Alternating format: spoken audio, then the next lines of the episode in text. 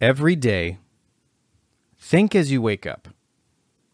Today, I am fortunate to have woken up. I am alive. I have a precious human life. I am not going to waste it. I am going to use all of my energies to develop myself, to expand my heart out to others, to achieve enlightenment for the benefit of all beings. I'm going to have kind thoughts towards others. I'm not going to get angry or think badly about others. I am going to benefit others as much as I can. That's a very famous set of words titled A Precious Human Life, spoken by His Holiness the 14th Dalai Lama. I have a small scroll of this quote hung next to my bed, right next to where my head rests, because the reminder, at least for me, is quite needed on a daily basis. The world today, especially in the United States, is filled full with a cocktail of tense energy that we humans were simply never built to handle. This tension, as we well know, stems from a variety of sources. Our fast paced society is more and more often composed of people with multiple jobs and not enough money to make ends meet, much needed medical care without insurance, fast food, which slowly kills us from the inside out, not to mention our abundant availability of caffeine laden beverages that keep us going when our bodies and brains are telling us to stop fast fashion, rapidly degrading our most precious wild areas and compromising human rights to boot. We have a very destination oriented mindset as a cultural tradition here. Think of how many books you can find on success, for example, and becoming wealthy, or at least monetarily. We teach each other that if you want to get somewhere, you better get moving or get out the boat. But what's interesting, if a bit strange, is our often forgotten focus on the importance and necessity of recharging ourselves. We know we need rest and relaxation to regain mental clarity. It's no mystery, after all. But on we go throughout our days, full of all the stress and worry and fast, fast, fast, fast, fast. Slowing down is hard for a lot of people, especially right now. There's plenty of bad news and overwhelming information out there to fill your thoughts and mind space with. But, my friends, this is killing our spirits from the inside out. More obsessively and sadistically than fast food ever could. And as technology and the social connectedness of our time continues to speed up even further and progress into the next big thing, the need for mental health and healing and rest and slowness becomes more critical than it ever has. Thus, my good friend Bree returns from an extended absence to join me in what I hope is a healing discussion for you all. I know it was for us. We'll be sharing lots of good news and sustainability to keep things light today, followed by a dialogue specifically intended to encourage those of you out there struggling during these intense times. Because if we're going to get out of these challenging mental holes, we have to first be honest about just how low we've fallen or whether we've fallen at all. We cannot force our destinies to occur, friends. We can only allow it to come into existence through self mastery and growth from within. So, won't you stay and join us for one of the most uplifting episodes of the Sustainable Culture podcast to date, episode 14 The Struggle is Real.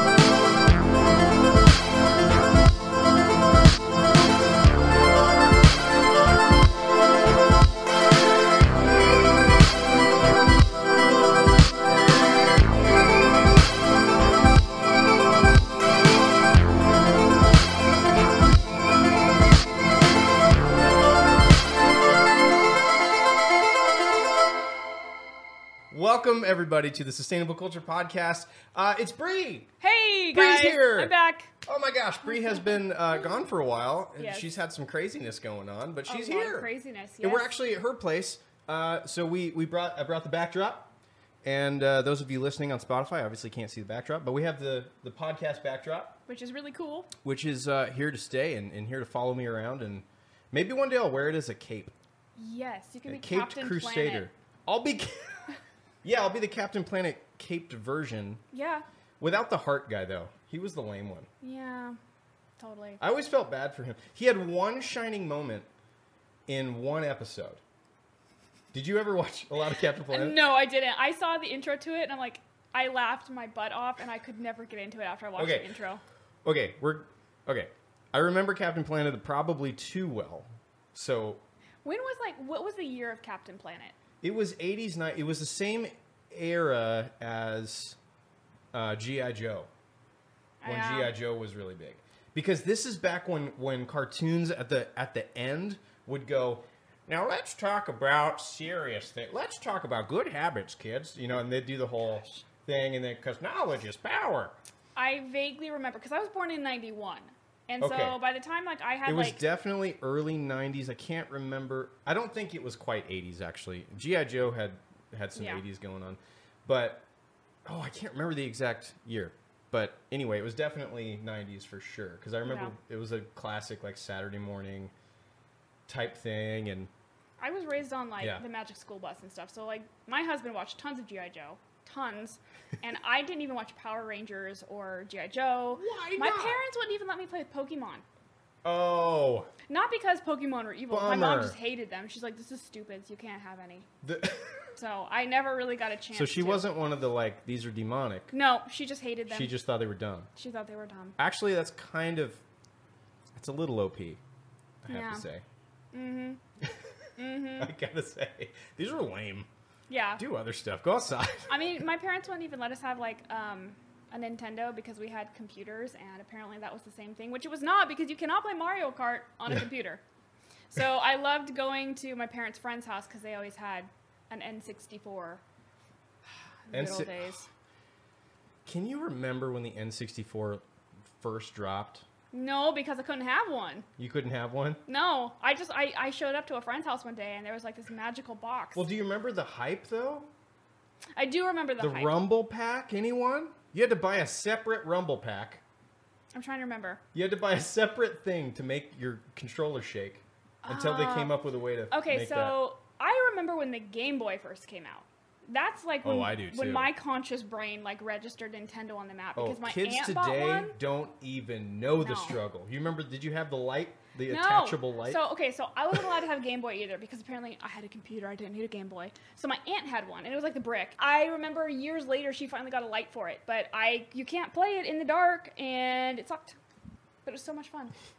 I I mean, I was terrible at it, but it was great. I I'm serious. I've never felt like it's a weird time to start becoming the generation that's not the youngest generation anymore. Mm-hmm. Because like boomers, for example, and, and prior, yeah, there was no internet. Yeah. Now, now when when we were kids, there was also very little internet. If I if remember internet when there I was didn't no have- internet. There was no internet when I was a kid. I remember when AOL and all that first time Yeah. dial up first. We had the you know the yeah. Oh my gosh. sound. We had all that, and like, so I, rem- yeah, we remember. Yeah. And Dave Chappelle has a, funny thing where he's like, "You kids probably don't even remember what that was like. It's like a, a dark time. The dark Yeah, the dark ages." but like it, you know, I it- boomers and stuff like this kind of technology didn't happen until well into their adulthood. Right. But we grew up with the ascendancy Yeah. of technology, so it's really interesting because the you know Zoomers, Yeah. Gen Z, uh, they've always had it. Yeah. And It's then- always been cool. And it's so weird because I look at my nephews, and my nephews can run. Like, I feel like a failed millennial. I can't fix a computer to save my life. I get really angry at printers. I, I hate technology Oh, because that's- I just I don't mesh with it. But my my nephews are like four, and they can just like throw on their PlayStation and they can set up an iPad, and I'm like, oh my gosh, they're gonna take over the world. I am completely technologically illiterate, and I grew up with it. But I'm gonna blame my parents because I couldn't have one because you have a computer. Why would you need anything else? You want to know what my childhood was defined by? Was road rash. Road Rash. That's the only game I played. I was like, it's like what 90 Microsoft 97 like game. That was a PC game. Yeah, it was. It was. Yeah, and you had to like knock people off of their bikes. Yeah, so I couldn't have Pokemon. And you had, I remember you had you had chains and stuff where you would like knock them. I couldn't play. I can't. I couldn't play with Pokemon. I couldn't watch Rugrats. But for some reason, Road Rash was okay. Way to go, mom. That's I- good stuff. Know. You know what? Grow up. Knock people off of their motorcycles like a grown up. like crowbars and chains, and I got really good at it. I was a pro. Yeah, I remember that game. That was a brutal game. it was brutal. It was a very adult game. and even like the cutscenes were like yeah. super. I, I don't know. I don't think my mom had any idea because my dad bought the game and let us play it. Yeah, that wasn't that was not a kid's game. I remember that pretty vivid. That part pretty vivid because I had this older neighbor. Mm-hmm. That you know, when you have that older neighbor guy friend, he's like not an adult, but he's older than you. So I thought he was so cool. Mm-hmm. So cool. And I I, had always he must have hated me because I would always hang around his his uh, ankle, and I just never left him alone. Every time he was home, I'd want to hang out with him.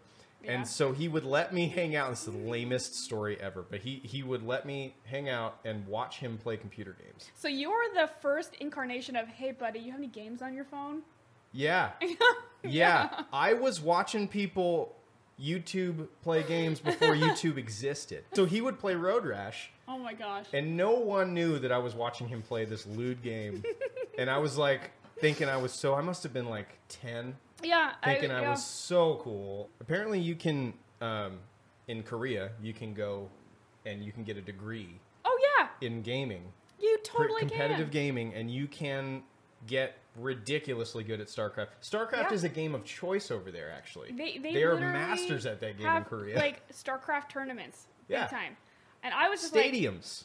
People go to these stadiums. I know. Can you imagine? That'd be so boring to watch. Honestly. That is the most 21st century thing I've ever heard. Also, this is a video game podcast now. I Yeah, don't know if sorry, you guys, guys. knew this. We're t- yeah. Uh, oops. So uh, we decided to kind of take a little bit of a different direction with this podcast episode. You know, we always have.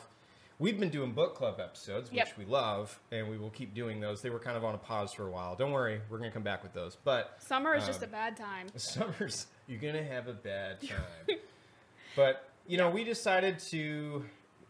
We were talking about how you know because we, we haven't seen each other in a while, Mm-hmm. and uh, we've both been busy, and we were kind of catching up the other day, and we were just like, we we got to talk about slowing down and everything that's going on right now. I haven't. I think you mentioned you haven't talked to one person who's a creative who is not dealing with something Yep, mental and psychological. right Yep, now. it's either like creative, like depression or mental depression, anxiety, um, creative block, artist block, all of it. It's just it's all over the place. I Yeah. every single one of my creative friends is like, I haven't made anything in months, and I'm like, I get it, Yeah. I get it. I haven't like I've had to force myself to even do like tiny like 20 minute doodles. Yeah. So, dang It's, 2020. it's hard to be motivated to to do things that really you know heal yourself from the inside out right now. I Mm-hmm. guess psychological healing it's it's so important and I talk about it all the time eh, because I've been working on it a lot, but it's hard to work on it right now. I mean, it's just you don't even have to. The crazy thing is, like, even if you're not paying too much attention to the news and mm-hmm. you're really trying to stay disconnected, it is impossible not to hear about what's going on Oh, right now. yeah. And I mean, like, for me as a small business owner with the economy just being the way it is, I'm terrified to turn clients away because, you know, Right. heck, I don't know what You don't tomorrow's know when going to if it's going to go away again. Exactly. So here I am, like, burning the candle at both ends and not doing any self care, Yeah. just trying to make it through and realizing, like, this is no way to live life. Yeah, This are we going to have a quarantine round two? Like, I doubt No, it. I But hope like, not. But at this point, it's like I say things like I doubt it, Yeah. and I'm like, easy. Yeah. it's 2020. yeah. Don't tempt fate, my yeah, friend. easy there. Whoa. Yeah. So yeah, Curse us all. Sisters of Fate are just listening in, waiting for a chance. But, but yeah, so we we decided, you know, it's time to just talk a little bit more about slowing down and about taking that time to focus on ourselves and heal and everything in a more kind of a more broad sense because you know the main thing is we talk about specific topics all the time and we definitely will keep doing that but you know, today is like one of those days where it's, especially with our last week and the last month and everything. I feel like it's important to just talk about what we're struggling with mm-hmm. creatively and depression and you know, our anxiety issues that we're dealing with because I feel like there's more people dealing with those things right now than Ever? probably in recent history. Yeah. I mean, it, it easily because I'm interested to see the data when this comes out I because uh, yeah, it no is kidding. just so difficult to like and some people are rocking at it and i see you or, or just rising above and, and encouraging others and bringing other people up you guys are amazing the, you know who you are um, you're the ones who inspire the rest of us to keep going you know Yeah. Um, but definitely the extroverts. the extroverts you guys are kind of carrying the introverts at the moment you totally are. as far as as far as like and i, I and I'm, i know that's generalizing but you know in a way introverts are kind of getting their own healing because they're they're straight at home right now they're Mm-hmm. Right. like all right i'm okay with this you know life as usual Yeah. but then Then it gets to the point where you're like, oh no, I've introverted too much. i've over introverted Yeah. yeah because then because introverts for the most part and we're both introverts Mm-hmm. you know you need plenty of that recharge time and that's important and everything but like you know you can go too far and i've done Yeah. that a little bit recently and it's been kind of interesting to experience that whole like oh man i'm really lonely Yeah. yeah, you wake up one day you and you're, like, like oh my gosh oh my, like i I, need some social yeah. interaction yeah It's, it's in, you know you don't get that from work. That doesn't count because you have to put on your work self, and the work self is not. I know it's not me. It's funny because I have like this uh, the work persona where because of what I do, like I'm working on people who are in pain and who are having a bad time, and so I have to be upbeat, happy Barbie, and I hate it. It's totally not my personality. But people come in like, hey, I'm like, hey, how you go? Uh, How's it going? Like, oh my gosh, what have you been up to? And super excited. Meanwhile, on the inside, I feel like a crusty like corn husk, and crusty corn husk yeah, like empty, like desiccated It's corn husk. very wow that's an interesting visualization But and so the the socialization just doesn't come from work. It Yeah. doesn't. And so like for It's like this masked, no pun intended, but like it's this weird filtered version of socialization. Yeah, and I think it makes introverts even more lonely because there is, I would say, especially for creative people, creative introverts, there is this like this authentic self-expression that has to happen for mental health, but you can't you can't put that on at work because they're expecting you to be like be happy for your clients or your Yeah. customers or whatever and it's exhausting Mhm. so by the time you're done with it you're so exhausted now you really don't want to go out and see your friends and Yeah. do anything even remotely mentally healthy you just like veg out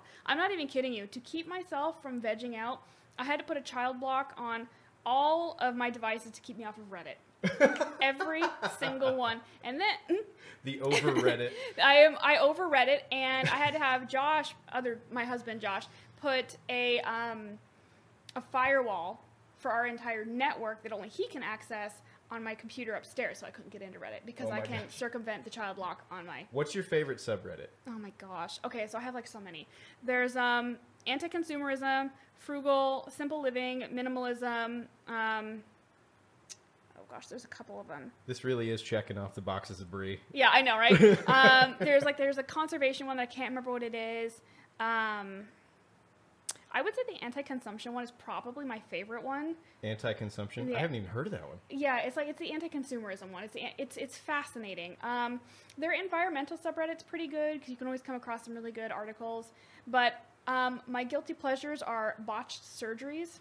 Whoa. I don't know why. It's just- like trash TV It on is. Reddit. It is my trash subreddit. I love it so much.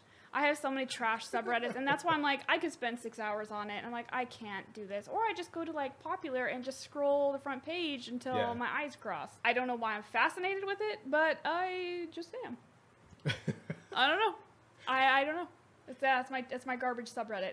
Oh, the other one that I like is iBleach. I, I was on eye bleach like a lot when the coronavirus came out. Hang 'cause, on. like Eye bleach? yeah, it's like cute pictures of baby animals and like people Oh, saving animals. You scared and- me with the title. N- Well, It's it's like, literally hang like eye bleach. So you see all these terrible things. You have to put bleach in your eyes. So here's like a cute, like fluffy duckling. Oh, that's adorable. Yeah. Anyway, yeah. Enough about my Well, terrible Reddit speaking of addiction. really happy things, Yes. uh, we decided to, while we're keeping it light, um, do uh, we want to share some good news? There's a lot of bad news floating around, so we decided to share some good news in sustainability. There's tons to share, Tons. way more than we have time for. But um, but why don't you start?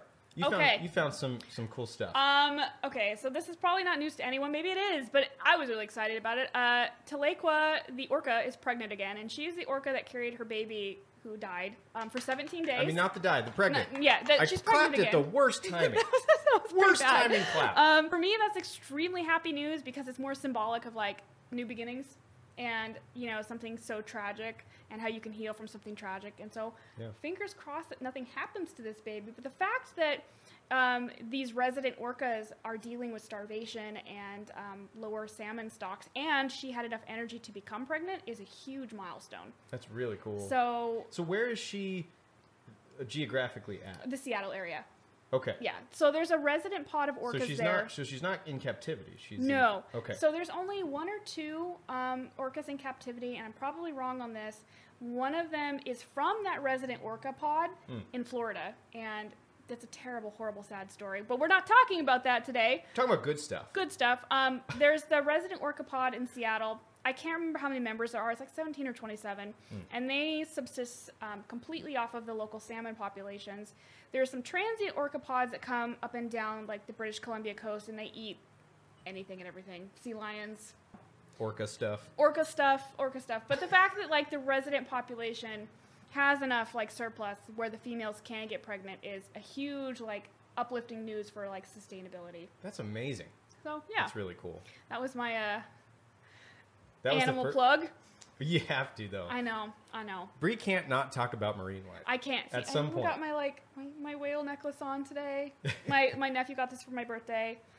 I got lots of whales and stuff for my Heck birthday. yeah. Heck yeah. Yeah. Okay, I'll take a turn. Okay. I'll take a turn. So let me see. Let me let me look it up here. Oh yeah. So the first thing I found was pretty rad. I'm I'm excited to, to look more into this, but uh, researchers from Texas A&M University, grad students by the way, That's awesome. I like it grad already. students, they're still in school. This is so rad. Um, have come up with a way to build houses using the soil from the local area. That's really cool. So they're using 3D printers. Surprise, surprise. I mean, everyone's starting to really. 3D printing technology is getting crazy. Uh, the genetic tissue printing. Oh my gosh. I So should have looked some stuff up about that. But anyway, so they're using 3D printers to microscopically create this like zipper Hmm. um, pattern in with the clay material. That's so cool. So you know how soil has that top layer which is Yeah. nice and soft. I'm a terrible um, geology student. I forgot what this is called. I used to know the names of the soil layers. That's anyway, okay. the uppermost layer, the soft layer, they can't necessarily use that. So they use the clay to create almost this plastic-like.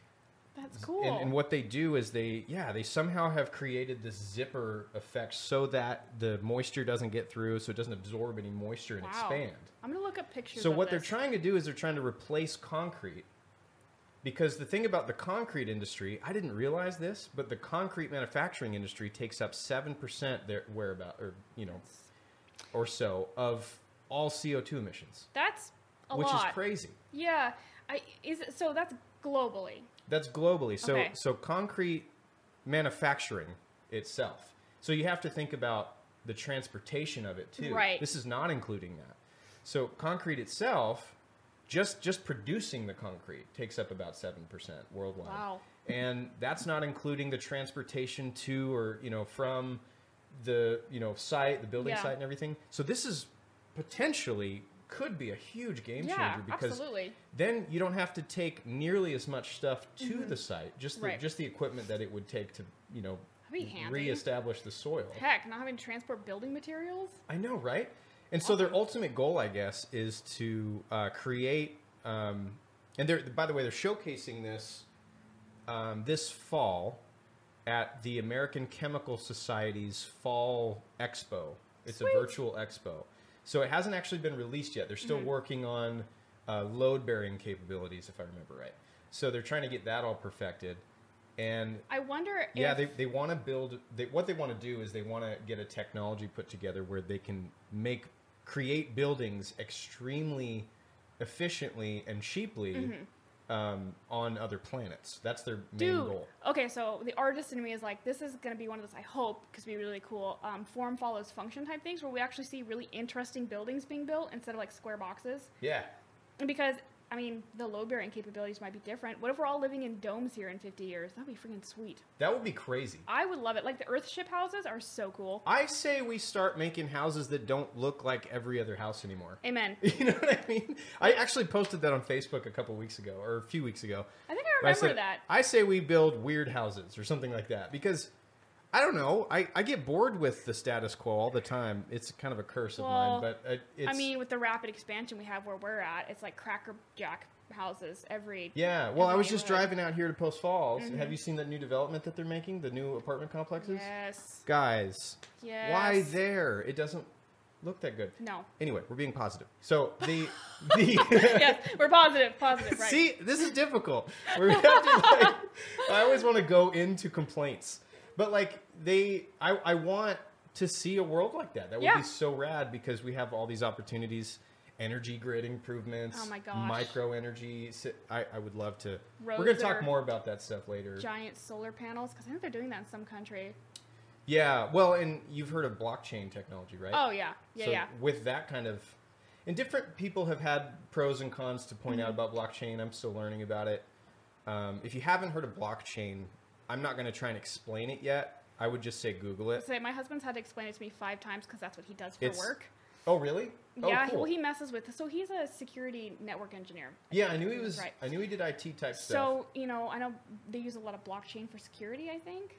huh I think. I don't know. i mean i would imagine Yeah. it's it's i mean it's pretty new Well, so right he's on top of all of the latest stuff. I'm not gonna pretend to know exactly what blockchain is. I know what it is, but Yeah. it's complicated. It's like the one time he tried to teach me binary, and my art brain was just like, no. do you you don't get binary it's just two numbers Oh, he got so mad at me. Like it wasn't like I remember we were driving to Moscow. We were dropping him off for college. This was a, a 12 years ago, and he was trying to explain binary to me, and I could not get it. And we've been married for 10 years now, and I still don't get it. Yeah, Google it. Google blockchain. Um, I don't know if it's going to be a standard in the future or not. It sounds really interesting. I anyway, mean, but yeah, but um, but yeah, we're we're coming up with all these cool ways to like move energy around yeah, it's pretty sweet. and technology around for that matter, such Pretty as cool. such as soil houses. I think that's awesome. Biomimicry is uh, so cool. Not that like that's kind of biomimicry, but it just reminds me of. I know. I have yet to do a bio, Biomimicry. episode. We talk about it all the time. No, it's so good. There's so many good books out there about biomimicry. When we do a biomimicry episode, I feel like we have to make it like a two three hour episode. well, that and or I think several parts We because should there's so tie it into it. a book club as well. We should. because it should just be like a theme because Well, there's we're gonna so have much to talk read a about. bunch on it. Yeah, might if you well. got yeah, and if you haven't, if you're if you're listening to this too, and you're like, what are they talking about? Biomimicry is this amazing, amazing field in in. Uh, I guess it's like a cross between biology and engineering. yeah, Not biological engineering, Right. But biology. Yeah. Using biology to engineer things just new systems. all kinds of new systems or devices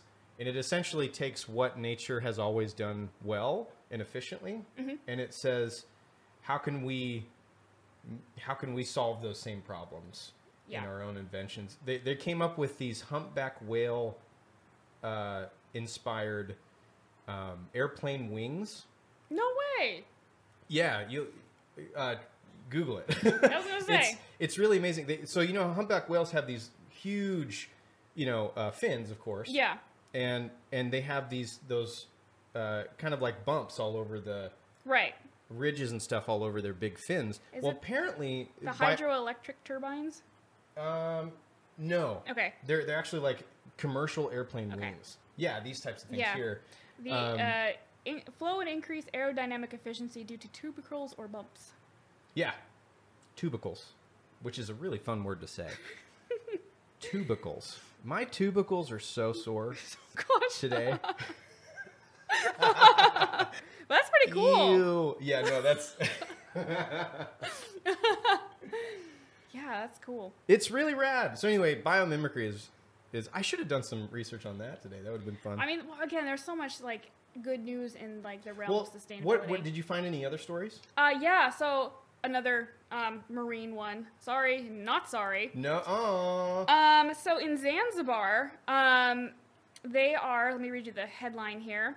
Unemployed single women are saving fish and making money by farming sea sponges, and this is kind of a big deal because if you look at these heavily impoverished um, third world countries, basically, yeah. women have it really rough, um, especially if they're single and they're raising children. That's putting it lightly. But, But yeah. yeah. So you know, um, from my understanding, is Zanzibar was like a seaweed farm, or they like, but seaweed is such a low income crop that you know most people can't make a living off of it. So they're taking these women and they're teaching them how to farm sponges, which is really interesting because to properly farm sponges, you have to have like a full knowledge of the ecosystem, how they grow, everything. So not only are you helping these women sell a very high cost product because they're used all over the world for art, cleaning, whatever, because they're hypoallergenic, but you're teaching them how to care for the environment. So there's like this cyclical idea of like the environment takes care of me, I take care of the environment to help these sponges grow. And it's awesome because it's helped bringing back biodiversity into this area as well. So it's like you hit all of these really awesome um, points. And to follow that, um, I'm going to look this up. There is an ex, he's not a Navy SEAL, I think he's a British version of a Navy SEAL. Um, We're so American right I, now. yeah, wow. uh, so he trained a bunch of single women in Africa to be an anti-poaching unit for rhinos, and they're No called the way. they're called the Akashinga Warriors, and they are some badass women. That is the most badass title. Yeah. Say that again. So the Akashinga it means the brave ones. Akashinga. With a G? Akashinga, yep. Akashinga. Um, they are in Zimbabwe's Phundundu wildlife area, and they protect the endangered animals from being poached. And they are tough. I watched a few of their um, training videos. This guy has gone in there because he's a conservationist too, and he's like, how he like, and this is the thing. Like, if you ever read the book called White, the White Man's Game, it's a really good book. yeah. The problem, the reason why Oh, yeah, you were telling me about that the reason why conservation in Africa doesn't work is because it doesn't include the locals. It kind of like glosses over them. His idea Mm-hmm. is we have to obviously include the people who live in this area, or nothing's yeah, gonna it- happen. It, seems conservation efforts a lot of times it seem like it almost seems like they focus on uh, the industry so much, and Mm-hmm. Yeah. they, they forget about the actual human beings who run the industry, Exactly. which is really odd. yeah. But I think that's just a common thing that. Oh, it is. you know. I mean, like one of the points. I got to look like, up a picture of them too. By Oh yeah, do it. They're amazing. The really interesting thing, like I heard a term um, from one of the books I was reading where they called like modern day conservationism in Africa as neo-colonialism because it's a lot of like I guess wealthy donors coming in and they're pretty like single-minded on fixing an issue. Mm. but they're not looking at why that issue is an issue. Like why is bush hunting such an issue? Well, because the the tribes over there don't have anything to eat. So you can't go in and like protect Wow. an animal if the people who live there are starving or they don't have an energy source Yeah. or they're completely destabilized and it actually just makes them more angry because they have what they would consider people who are invading their land and in fact on a lot of these reserves there's been a lot of um, intentional poaching to get back at the wildlife preserves Yeah. because of th- that that local anger. So I think the Akashinga Warriors is an incredible way to solve that. Um, Is this them? no. uh, Something came up about RuneScape. what? No. um, look up. It's AKA AKA. Aka S H I N G A. Yeah. Oh, here we are. Akashinga brave all-female warriors who fiercely protect endangered animals Yeah. from poachers. Oh, this is Nat Geo. Yeah. They. The, he made like. They, this group made humongous news, and I follow them on Facebook because they do some The brave amazing ones they're called. Wow, that's so cool. Yeah. So I like this. Um, I'm gonna display. Uh, we'll display a picture so you guys can see them. Um, this is really awesome. yeah. I mean, I, of- of course they've got like their. oh, here it is, right here. Our, our bold goal is to employ 1,000 female rangers by 2025, managing vast areas of wilderness. Our focus is always to recruit, uh, to recruit and employ locally, and this goal will only be possible with the help of our passionate community of supporters. wow, they had this whole film about Yeah. him. Oh my gosh, this is cool. So this whole idea of empowering these single women who, throughout history, have been some of the most oppressed people. Look at these ladies. Look how badass they are. I mean, it's it's amazing because if you think about it, like hundred years ago, these are the women that were being sold off into child marriages and incredibly oppressed and having like sixteen children that they didn't want, no education, nothing. Wow. I'm glad you found this story. This Isn't is it cool? amazing. Look at them. Right? Dude, I wouldn't want to mess with them. No, no. I don't want to be caught poaching on their territory. No, No. way, dude. Look at her. Yeah, She's going to mess you up. I just it's so amazing to me. Like it's That's- inspiring. This is amazing. This is a cool story that you found. Mhm. Oh my gosh. Now I got to follow this act up Yeah. with Yeah. Milo. So uh, what do you got? What, what, what do you have? Dang, Like- I can't. Okay, so I can't top that one. I can't top it, but I can talk about um, something else that's totally separate than that, and it was really, really cool. Um, so, and I got this off of uh, ScienceDaily.com. If you guys uh, haven't heard of ScienceDaily.com, I can't recommend it enough. It's really cool. It's amazing. It gives you very um, research based and very uh, like tech paper based Yeah. peer review based type news in science, and it it's pretty awesome. I mean, you get news on climate, matter, and energy, bacteria, plants and animals. I mean, bioengineer, I mean, a- any kind of science field you can think of, it's in here. And there's papers and studies, and you, it's I love it. such a vast website. Is so, there an app for that on your phone? I wonder. Just to have it delivered directly to your to your check it out. brain I- cavity every day. I hope so because I'll sign up for it. Um, daily. But I found this cool story on here about. Well, I'll just read it. Nylon manufacturer could be, or sorry, nylon manufacturing could be revolutionized by the discovery that bacteria can make a key chemical involved in the process without emitting harmful greenhouse gases. What? Could totally change the clothing industry. This could change everything. Well, I'm just sitting here thinking about fast fashion and like fast fashion being the second most polluting industry in the Yeah. world. And you guys, you guys, some of you might remember There's an that. app. Oh, it is. A, oh, Science News Daily. Heck yeah. Okay.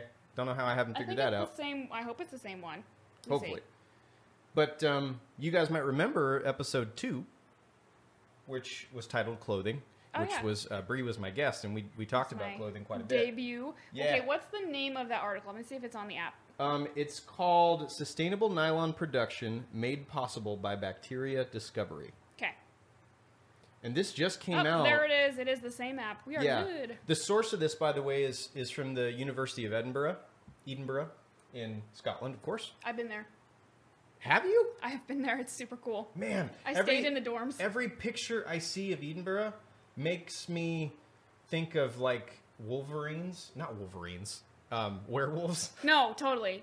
It- totally. You can just see one coming out of the corner and just you know. Yeah. It, it's so. It's just the whole city looks like that type of look. It's got the same feel to it. We were in the catacombs, which is like one of the most haunted places in the world. wow. I was terrified. I thought that the dirt was haunted, so I threw away my tennis shoes because I didn't want to bring home ghosts. I was a very superstitious 12 year old. Oh, you were twelve. I was 12, yes. I well, was, I could. uh, You know, I was on a student ambassador program. be twelve. and I was terrified of ghosts. And of course, like, here they are, putting us under the streets. I and like, scared no goat. I was. they were telling us ghost stories and like how some of the guides have been thrown against walls, and I'm like, here's 12 year old me like shaking. It's great. I'm going to read a couple bit. So this this says here. I'm just going to read straight from this short article here. Is scientists have developed a sustainable method of making one of the most valuable industry industrial chemicals in the world, known as adipic acid, which is a key component of nylon. And so, more than two million tons of this fabric is used to make like clothing. I mean, we think about nylon and what it's made with, or what is made of nylon. Clothing, uh, parachutes, furniture. I mean, Ropes. ropes, a, uh, netting and ropes is the big netting. Yeah, just shoes. uh, Yeah. freaking everything. Carpet, I think, too. There's a lot of carpet that's made of nylon. Um, music cases. Oh my gosh, you're right. The these chairs probably that we're sitting in probably have nylon in them. Probably. And so yeah, it's it's incredibly versatile, and so therefore we use it a lot. But um, Yeah, these folks. So the study is published right here. It says in uh, the journal ACS Synthetic Biology. It was funded by the Carnegie Trust and the UK Research and Innovation. And the folks who did it, Jack Suitor, who's a PhD student at the University of Edinburgh, um, he says here, I am really excited by these results. It's the first time adipic acid has been made directly from guaiacol, which is one of the largest untapped renewable resources on the planet. This could entirely change how nylon is made. It totally could change. It everything. totally. That's so cool. Yeah. That's okay. I'm gonna have to look way further into that one, but I mean, I feel like you couldn't top my last article, but I feel like this is also this is on par. it's pretty cool. I mean, that's pretty sweet. We'll say apples and oranges. Okay, there we go. I mean, I'm over here on the animal side. You're over here on the science side. So I know we were talking earlier about how how uh, she can't Bree can't not talk about first off marine life, but just Yeah, animals in general. In general, I can't. I cannot. And I always seem to talk about industry and science. Mm-hmm. Yep. Like that type of science. I don't know how that happened, but yeah. I just think that's just how the brain works. I Like think so. you have a scientific brain. I have like this weird artsy fartsy loves animals. I, it's like I never got past ten years old. I'm like horses. I love Yeah. horses, except just grew everywhere else. So, anyway, All right, one more. One more. So One more. This can can kind of actually like tail yours. It's about animals. I'm not sorry. um, it was one of the articles talking about how beetle larvae can survive on polystyrene alone. Oh yeah. So, I mean, they're using superworms because we knew that mealworms could eat polystyrene, but they're feeding them just on polystyrene alone. Like that that's all they eat. And they break it down into carbon dioxide and it's that's a huge thing because plastic is obviously an issue. And What? I know, right? Who knew? But I, I mean, I know, but these ones, it's just it's it's crazy to me that so like the, an estimated 359 million tons of plastic were produced globally in 2018, including 33 million tons of polystyrene. You know, so here we have How like many tons? 33 million just of Thirty-three polystyrene million tons. in 2018 of My just brain polystyrene. can't even comprehend what I know, right? is. So, like the very fact that you know, here we have like, I mean, you can go to any beach. Like even the beaches I was on today had plastic on it, and it was just obnoxious. But anyway, side note, positive um, that we have like these natural solutions to this problem if it can just be broken down into carbon dioxide. And the other thing too is is like mealworms and superworms are used in a lot of feed too. So it's not like they're just existing to Yeah. eat the plastic. I mean, there's other uses for it. Well, I've heard of. I, I remember hearing relatively recently of mealworms, some ki- some species of mealworm being able to eat plastic. Mm-hmm.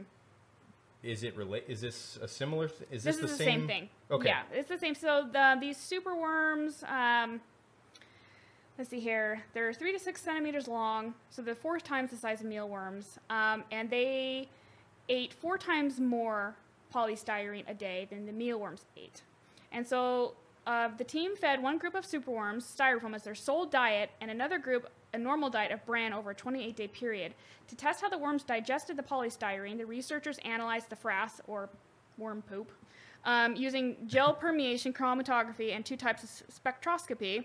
The group found that the worms had depolymerized the long chain polystyrene molecules into low, mol- low molecular weight products. So depolymerized. And that's the problem with What, what is depolymerized? So if you plastics are polymers, so they're like long chains of molecules that are extremely strong. It's why it's so Right. difficult for them to break down. And so basically, these worms, they're digestive. It's actually their gut um, bacteria that are breaking the bonds in these polymers and making them, really? yeah. So they're like tiny little axes. That's amazing. Yeah. And so it's it's a super cheap option to break down like So you know, we were talking about biomimicry a second Right. ago. I want see that's that's a perfect reason why biomimicry is so cool because Yeah. with biomimicry you can look at a something that's being solved and you work backwards from that. Mm-hmm. Right. So in my, my the biomimicry type brain, you're you're thinking of these stomach Mm-hmm. acids that are breaking down these bonds. So biomimicry would say, okay, that stomach acid is breaking these bonds down. First off, how does it do that? Mm-hmm. right.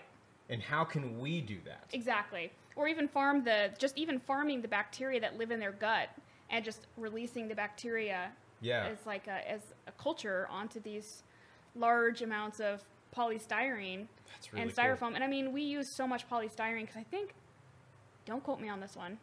Hang on. Actually, let me look it up. I think polystyrene is plastic number five. It is polystyrene packaging, so they do use it for food.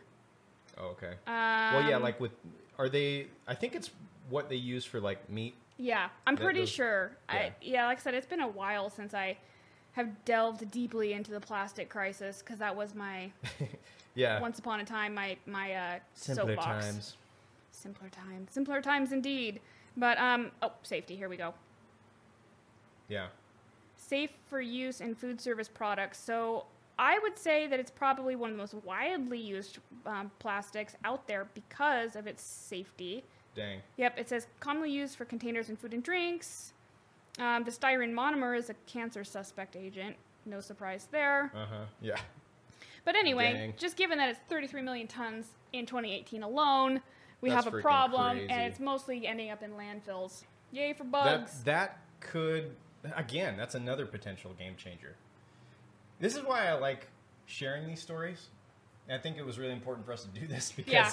Because with all the bad news going on and all that stuff, I mean, it's easy to forget that these that positivity even exists sometimes, and like What's that? Yeah, like because it, you know, the way that um, that the media kind of portrays things a lot is just very doom and gloomy, and Very. it, you know, so imagine like if we were to completely change the way that um, we dispose of plastic by using bugs, That'd be great. that would be amazing. Can you imagine just having like a separate bug bin for your A your bug garbage? bin. Yeah, that's the bug bin.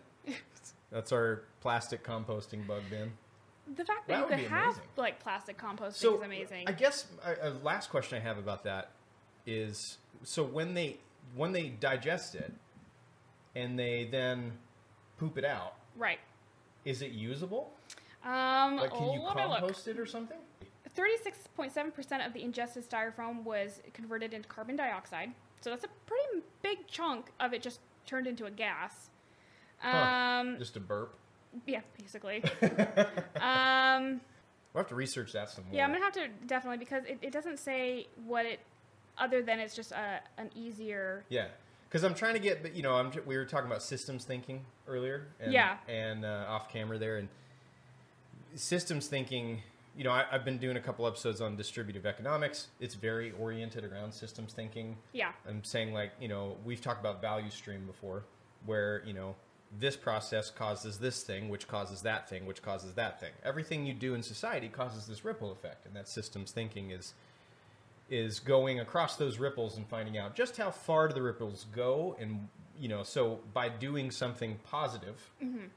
is it is the overall results going to stay positive or is it going Right. to cause negative results down the, The road? negative ripple. So you have to think systems thinking, especially with big, huge game breaking things like this. and I think well, systems thinking for this, I, I bet a lot of people are like, well, okay, well, are they healthy when they eat this? Are we dealing Right. with toxic mealworms afterwards? And I think the interesting thing is Yeah, they, exactly. they found the team that the, the Yeah, are team we found, dealing with toxic waste? from, toxic. like- like, what's now we have worms that are toxic. We got rid of the plastic, but now, now we have frankenworms. Yeah. Uh, the team found that the mealworms fed HBCD laden, which is um, a flame retardant. It's a common toxic flame retardant that they add to polystyrene. Okay. So that when they were fed this laden polystyrene, they were just as healthy as the worms that had a normal diet, and the shrimp that ate the polystyrene-fed worms were healthy as well. She says she and her colleagues were shocked by the results as they had suspected that the chemicals such as HBCD would bioaccumulate in the shrimp. Yeah. So I mean, these So this might be a good thing. a, a good ripple, yeah, Holy crap, that's really cool. yeah. I'm so glad you found that story. Jeez, you found, we found some good stories. We did. I got one last story. Bring it. Okay, one last story, and this came out, and then we'll take a break. Um, this came out, and I shared this on Instagram yesterday. So this is a brand new story about the white rhinos. Yay! Oh, look who's talking about animals now. I know, right? I couldn't resist. um, so white rhinos, you guys might know how many white rhinos are there. Let's see here. Can you look that up while I'm, while I'm reading this? you got it. So white rhino populations are, I believe it's just two. I believe there's only two left, but I just want Bree to confirm that for me. White rhinos are almost extinct, which is so sad, and we've already lost black rhinos. Two. As of March 2018, there are only two rhinos of the northern white rhino left, both of which are female. Ah, and so that's been the dilemma: is they're both female; they can't naturally reproduce, um, and so yeah, um, researchers, scientists have successfully harvested eggs from these females. That's awesome. What are they going to fertilize them with? Well, they're trying to find viable. Right, right now, they're finding viable embryos, and they're and, and donors essentially. Right. So I forget what species of rhino they want to use for males. Um, but yeah, they, they have successfully. We still have work to do. Yeah. Um, they haven't successfully, you know, fertilized these eggs yet. But we do have viable eggs Yeah. that we've extracted, which is a huge scientific breakthrough, by the way. Yeah. Um, and so, yeah, uh, I think that's huge cool. first step. Huge first step. We this very well may save the ri- the white rhino population. Which is and awesome. and can you imagine in our lifetime if we see yeah. white rhinos, you know, populations I would like to see stabilize? this like be precursor technology to a Jurassic Park. Not really. Dude, I mean, we will have learned nothing, but it would be so cool. I mean, they've made five movies and they keep making the same mistake. Yeah. So Hold on to your butts. I will say that this entire 2020 has taught me when you think of like people being stupid in the movies, you're like, that would never happen in real life. Nope, that would happen in real life. Absolutely. Totally. We're already trying to bring woolly mammoths back. Against all all kinds of, of criticism too. Maybe you shouldn't do that. We're gonna do it anyway. We're gonna do it. We're gonna do it. What are you gonna do about it? Nothing. Yeah. If you guys haven't heard of the man the Mammoth Project, it's a real thing. It is a real It's thing. amazing. They're they're actually trying to use this huge. Um, I think it's called the Kamchatka Peninsula on, in Russia, all the way the, the easternmost side of Russia. This feels like the beginning of a bad movie. It's crazy. It's already dude. in Russia. This peninsula is about the size of California, to give you an idea. oh wow, that's a big and one. and it's practically untouched. It's very it's volcanic. It's very wild. Permafrost type stuff. Yeah, it's Okay. it's really um, extremely wild area. But apparently, it's like the perfect. This is kind of a, an extra little fun thing, I guess. They're I'm just gonna let him go. It's it's a perfect apparently um, climate for and and you know biodiversity area for what woolly mammoths would have had. I wouldn't mind seeing a woolly so, mammoth yeah. in real life. They're talking about um, using that space to reintroduce the populations there, if it even happens. I mean, this has been probably 15, 20 years of research. I think I forget when it started, but the but the, yeah, they're trying to bring the Mammoth Project to fruition on the Kamchatka Peninsula in Russia. That's awesome. Which reminds me, I gotta look this up just to make sure I got my facts right. In Montana, I actually saw it. Um, they found somehow some soft tissue in T Rex bones. What? Yep, So they could theoretically clone theoretically. theoretically. Uh, In 2020, it's theoretical, but think like 40 years from now. oh my gosh. yeah, so, so even so, scientists have found intact soft tissue in dinosaur bones before. Uh, I know when I went to Montana, they found they had one. You know, they didn't think that soft tissue could be preserved, but Yeah. perfect conditions, and we could have our own if the Park. conditions are, per- yeah, like if I guess if it got encased in just the right way underground, Yeah, why not? and it was, yeah, because you can put organic matter in an airtight case, and it won't rot And for like a out to long space. time. Or you What? can Okay. shoot it. Out, yeah, That's a fun idea. Coming across like alien fossils in space. yeah. Russia sent a dog to space. Did you know that? Yes, I did. There are monuments built in his honor. That's awesome. Yeah. Anyway, we are going to take a quick break. We've talked about some good news, and uh, it has set the precedent for Yes. today. And uh, so we're just going to take a quick break. We're going to come back, and we're going to talk a little bit about slowing down, working on our mind health, Mind health. And uh, otherwise known as mental health. Nah. And we're just gonna we're gonna chill, guys. We're gonna hang out. So take a break, take a breather, come back, hang out with us.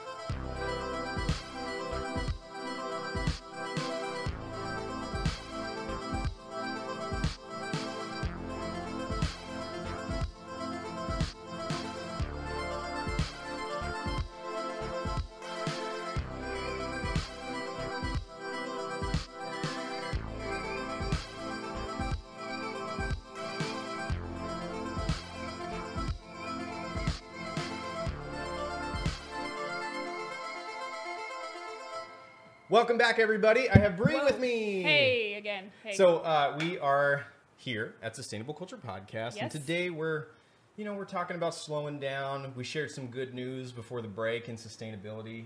Um, of good the news. beautiful thing, you know, we only shared six. Well, I'll say six and a half stories. I totally snuck one in there. Yeah, yeah. I tried. To, I guess seven. Fine. We sh- we shared some good news, and there's the cool thing is there's thousands of really good things that you can find in sustainability. So check out websites like Science Daily. Yeah, the app. I was just browsing it on break, and it's like all good news. That's awesome. So, So- yeah, you really have to go out of your way to find good news right now. Unfortunately, But you know what? It's not that hard. The the beautiful thing about the the thing about the this social age that we're in and the all the news that's everywhere, we're so overly inundated with this Yeah. stuff. It's just as easy to find the good news as it is to find the bad news. Yep. And so that kind of thing is such a an important reminder right now. It seems obvious, but it's it has to be reminded. I think so. Especially with the election coming up, like if you're only looking for bad news, that's all you're gonna find. It's all you're going to find, and there's plenty of it to find. I mean, sure, Plenty. In, in any election year, you're going to find tons of bad news, Yeah. and this is a, such an exceptional election year for obvious reasons. So, yeah, there's plenty of bad news to find, but like, I, I had so much fun when we came up. We were like, hey, let's let's share some good news on the episode today, you know, and and we started researching on our own. And when I was researching, I I was really barreling down the rabbit hole of Say, how much good news there is. It And I- took me five minutes to find my good news stories. Yeah. Just five minutes, and there was like so much. And then, of course, like I was after I found my stories, I was looking for more, and I was just like, "This is fantastic. yeah. The world's amazing." Also, Bree's hair's down for the second half. Yeah, in case you're confused. I, I needed to disguise myself for some reason. Yeah. Look closely, because it's not gonna happen again. yeah. I never wear my hair down. It's just really hot. So, Bree, how have you been doing with this whole slowdown thing? Have you- Not great. Like honestly, since we're going to be talking about mental health and slowing down, I'll just be completely transparent. This been, I think we both should be. yeah, this has been awful. Um, like the actual like the quarantine, I was actually fine. Like I had, uh, when the quarantine hit, I had desperately needed a break. Like, yeah, we introverts were like, okay, Yeah, I'm like, fine, this is fantastic. I don't have to stay go to home, sure. Hell yeah! and so I like did art every day. It was a really, I was getting to a place where I was in a really good mental place Yeah. and I was fine. Quarantine was fine. I, I was the first part of quarantine. I was stressed out because we didn't know what COVID would bring. And How so, long were you quarantined? Um, I was out of work for two and a half months. So, yeah, you had a good length of time. I had a good length of time. The first couple of weeks, I had really bad heartburn, which I hadn't had in ten years. Because like, there's so many unknowns. Like my brain was like, Yeah. well, what if you never get to go back to work, or what does this mean, or like. Is the true projection of 16,000 Idahoans going to die true? And there's just so much going on. And so I blocked all my news sites and I just did art for two and a half months, and it was amazing. mm-hmm. And then when I went back to work, the first few weeks were okay. I mean, I was really scared that, you know, given my line of work, I wasn't going to be busy. Mm-hmm. And so I was like, okay, well, I'll just take anyone and everyone that comes to me. But because I'm in a high contact um, uh, industry, I had to start spacing my clients out. So my work days got longer and I was taking on more clients than I'm used to. And I went For those who don't remember, what is it you do? I'm a massage therapist, so yeah, I'm like literally touching people, and um, I do ashiatsu massage, so I do have like that four or five foot four inch like social Yeah, distance because that's you how get to tall I am. on people, Yeah, yeah. I stand on people, so I'm not actually like breathing on them, and they're not breathing on me, thank goodness. Yeah. Um, but at the time uh, when it all hit, like everything in, in uh, Washington was closed, so I was getting a lot of Washingtonian people coming over. So my work days went from like something that I had finally managed before COVID. I was finally at like my perfect level, perfect income level, and trying to like find a healthy balance because before COVID hit, I was having some mental struggles already Yeah. um, my health was kind of heading downhill. And so, anyway, back to when COVID ended, or not ended, the quarantine ended, I was just taking on everyone. I was working five, six days a week and working sometimes 10 hour days as a massage therapist. They Yeah. consider 20 hours full time. As a um, massage therapist? as a massage therapist. 20 hours is considered full time. Interesting. Well, I guess I can totally understand that. yeah. Especially if you're a small business owner because you have your, your 20 hours in session, then you have to do your laundry, then you have to do your business work. So you're, you're working um, You're working full time. you're working full Yeah. time, but given that it's so physically um, demanding, Mhm. the 20 most massage therapists can't do more than 20 massage hours a week. So And with Ashiatsu, I mean, it, I, I would say, would you say it involves your whole body? oh, it's my whole, it's a whole body. It's whole body. So you know. It saves your wrists, yeah, but it exhausts you more. And I don't care what any hmm. barefoot massage therapist says. It doesn't make massage easier. It just makes it you can get deeper without like killing yourself Yeah. completely. Anyway, so fast forward to like six months where I'm at now, where I was burning the candle at both ends and I wasn't doing any art and I was, you know, making as much money as I could because I didn't have income for two and a half months. And so I was trying to catch up and I hit a massive low point. I, um, I started back at the middle of May, which was like three weeks into the whole thing, started coming down with some really odd symptoms, and we couldn't figure out what they were. And so, through trial and error, they basically diagnosed me with fibromyalgia, which, as a 29 year old, being told you have fibromyalgia is like the most obnoxious, annoying thing to ever hear. But I Can't imagine. and a lot of people don't think fibromyalgia exists because they don't really have a, a true way to diagnose it. But Mm. I would get off of work and my feet felt like they were being stung by wasps. And so it was really painful for me to touch my clients, and here I am working full time. Yeah. And it would feel like I was sitting on bee stings, and my body would start to ache. And it felt like as the day went on, somebody was hanging lead weights on my limbs. And so towards the end of the day, I couldn't move. Um, and then the depression hit um, after that, and it just like my whole body completely revolted um, from all of this stress I was putting myself under. And then, you know, I had to have like a come to Jesus talk with myself of like, this is going to be my reality unless I slow down. yeah. Um, my doctor at the time, she's like, I think you minimize things and you have to stop minimizing where you're at because clearly you're working too much. Um, my husband was saying, you know, like this, the money you're making is not worth it. And meanwhile, as a small business owner, I'm freaking out because I'm like, I've got to meet some bottom lines. I have to hit these like financial goalposts or whatever. Yeah. And so actually, when you had posted that thing on Facebook about talking about slowing down, I'm like, oh, wow. I literally, within that week, had knocked myself back down to part time. Really had to come to grips with like, if you don't get off this medication, the tremors you have every morning are going to get worse. Um, the fibro is never going to go away. You're going to be dealing with the chronic migraines. Oh, and to throw a monkey wrench in it, back in May, they told me I would have to have jaw surgery. So I was told. So what did the jaw surgery supposed to? What So was the- it supposed to entail? Well, they thought that I was having issues with my breathing, which turns out that my sleep apnea test came back mild. They still want to do an in-lab sleep study, but they told me that they were going to have to break both of my lower my, my lower jaw and my upper jaw, move it forward. They were going to um, put a chin implant in. physically break them. They, they were going to break them. I'd have to be in braces first for a year. They were going to pull teeth. Then they were going to cut right here and here and right here and pull everything pull everything forward. Um, and I would be out of work for months. I, I would be on a liquid diet for eight weeks. Um, oh my gosh. I don't heal well, so like I remember when I had my wisdom teeth pulled, I had four dry sockets, and they pulled out my sinus floor, so I had to have sinus reconstructive surgery from that. so on top of like my deteriorating mental health from working too much, I was now being told you need to stay in this job full time because your copayment at minimum is going to be fifteen thousand dollars, and You're like, oh, Cool. just just that. yeah, just just that. And then um, three weeks ago, I found out that after we had everything finalized, I had come to terms with the surgery. I had come to terms with like, okay, well, I'm gonna have to stay in this job longer than I wanted to. Um, that my surgeon was out of network, and they told me that now I was gonna have to pay at minimum thirty-one thousand dollars out of pocket for this this this surgery.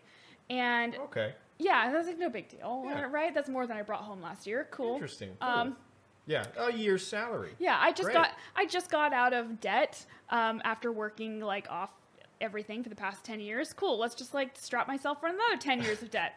No big deal. So Oh on top of all that, and then like everything came crashing down when they told me that the surgery wasn't covered, and I'm like, you know what? Screw this. Yeah. I know what's causing my, my issues. I'm not slowing down. I'm working too much. I'm not feeding my, my soul. I'm not doing art. I'm not doing anything that makes me happy. I'm going to take the money that I save for my braces. I'm going to buy scuba gear. Heck we're yeah. gonna do some adventuring. I, I I dropped myself down to part time, came to terms with like this is what my salary is gonna look like, but I've seen and felt firsthand the physical effects that deteriorating deteriorating mental health have on the body. Yeah. And it's something that I The see in physical my effects, yeah, yeah. I see it in my clients every day, and so for me to be so blind to it is shocking. But I was not willing to. I, I had to sit down and look at myself and say, ten years from now, if you keep doing what you're doing right now, what are you going to be like? And Mm. at the time, my my therapist had me read a book called When the Body Says No, and it talks about um, how the When the body body says when the body says no. Wow. And it talks about how the chemical cascades that we have from stress that we put ourselves under, how um, basically they're like precursors for autoimmune disorders, cancers, whatever. And I'm like, in 10 years, I'm going to have an autoimmune disorder. They run in my Right. family. And the things that I wanted, that I had envisioned myself in my 30s doing, I wouldn't be able to do. Mm-hmm. And, and this behavior has to change. And so, Well, and in, in, if I can interject, Yeah, in- absolutely. in your um, in your field, I mean, Mhm. you you have a career now of helping other people, right.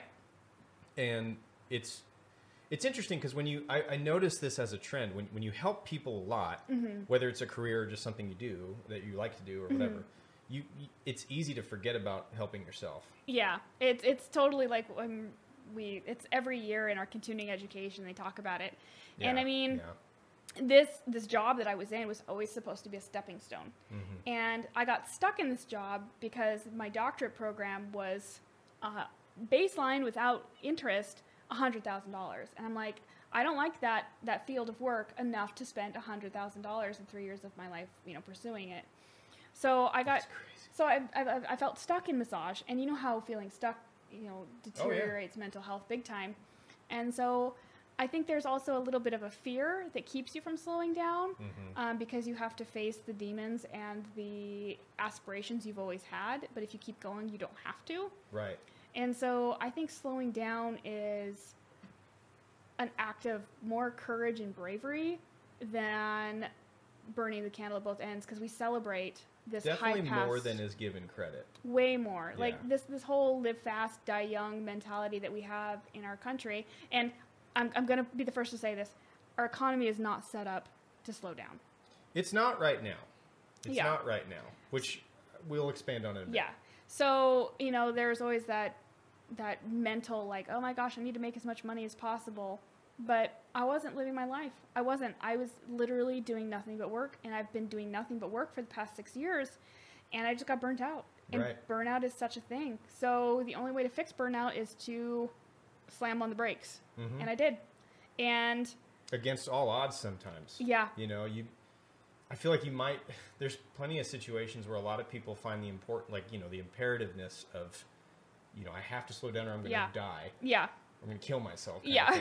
Um, from work or whatever, Mm-hmm. and you might it might be it might feel completely uncertain. There's a lot of people in a lot of situations where you you might not be able to financially do it. Slow down. Mm-hmm. Exactly. Um, and it can seem so uncertain. So that it's it's as you mentioned, you know, the, our economy isn't really set up for that, which I want to talk about a lot in a minute. But um, yeah, it, it makes it really difficult, especially when you find the importance of of it Yeah. and, and the how urgent it might be. Um, when you're trying to deal with stress and depression and anxiety and all that, all those related Mm-hmm. things, all at once, and then on top of that, you know you need to slow down, but you also know you might not be able to. right That just adds to oh it. it, you know? it, it adds an extra layer of like i'm trapped you're totally trapped. And Yeah. I think that's what a lot of people in with this whole virus thing going around. I think that's what they're facing. now you're not really trapped, of course. Right. I want to say that really boldly and out loud because Yeah. always feels that way. Yes. I And I'm- I'm, going to expand on that too, but it's you're n- you're not trapped, No. and that's not the end all be all. There is always a solution there. And my But therapist was like, "You're going to write this down and you're going to put it somewhere you see it. It's, you always have a choice. Ooh, yeah. You yeah. always do." And I'm sitting here thinking, like, I feel like I'm drowning in a puddle most days because I know how to change it. I know what I want to do with my life, but I'm too scared Yeah. to do it. And so, But you're so right. You do always have a choice. Yeah. And to further that, you are where you are at because of the choices you have made. exactly. And so, I mean, with that kind of stuff, I remember when I first came to that realization, and it was relatively recently. It was really only about, I don't know, four years ago. Is this kind of when you started doing like the um, meditation type growing your? Well, this is before that. Um, I have, and I'll, I'll get into this in a sec, but um, I've really only been on a journey of psychological growth proper in the past, I'd say, I guess, three years.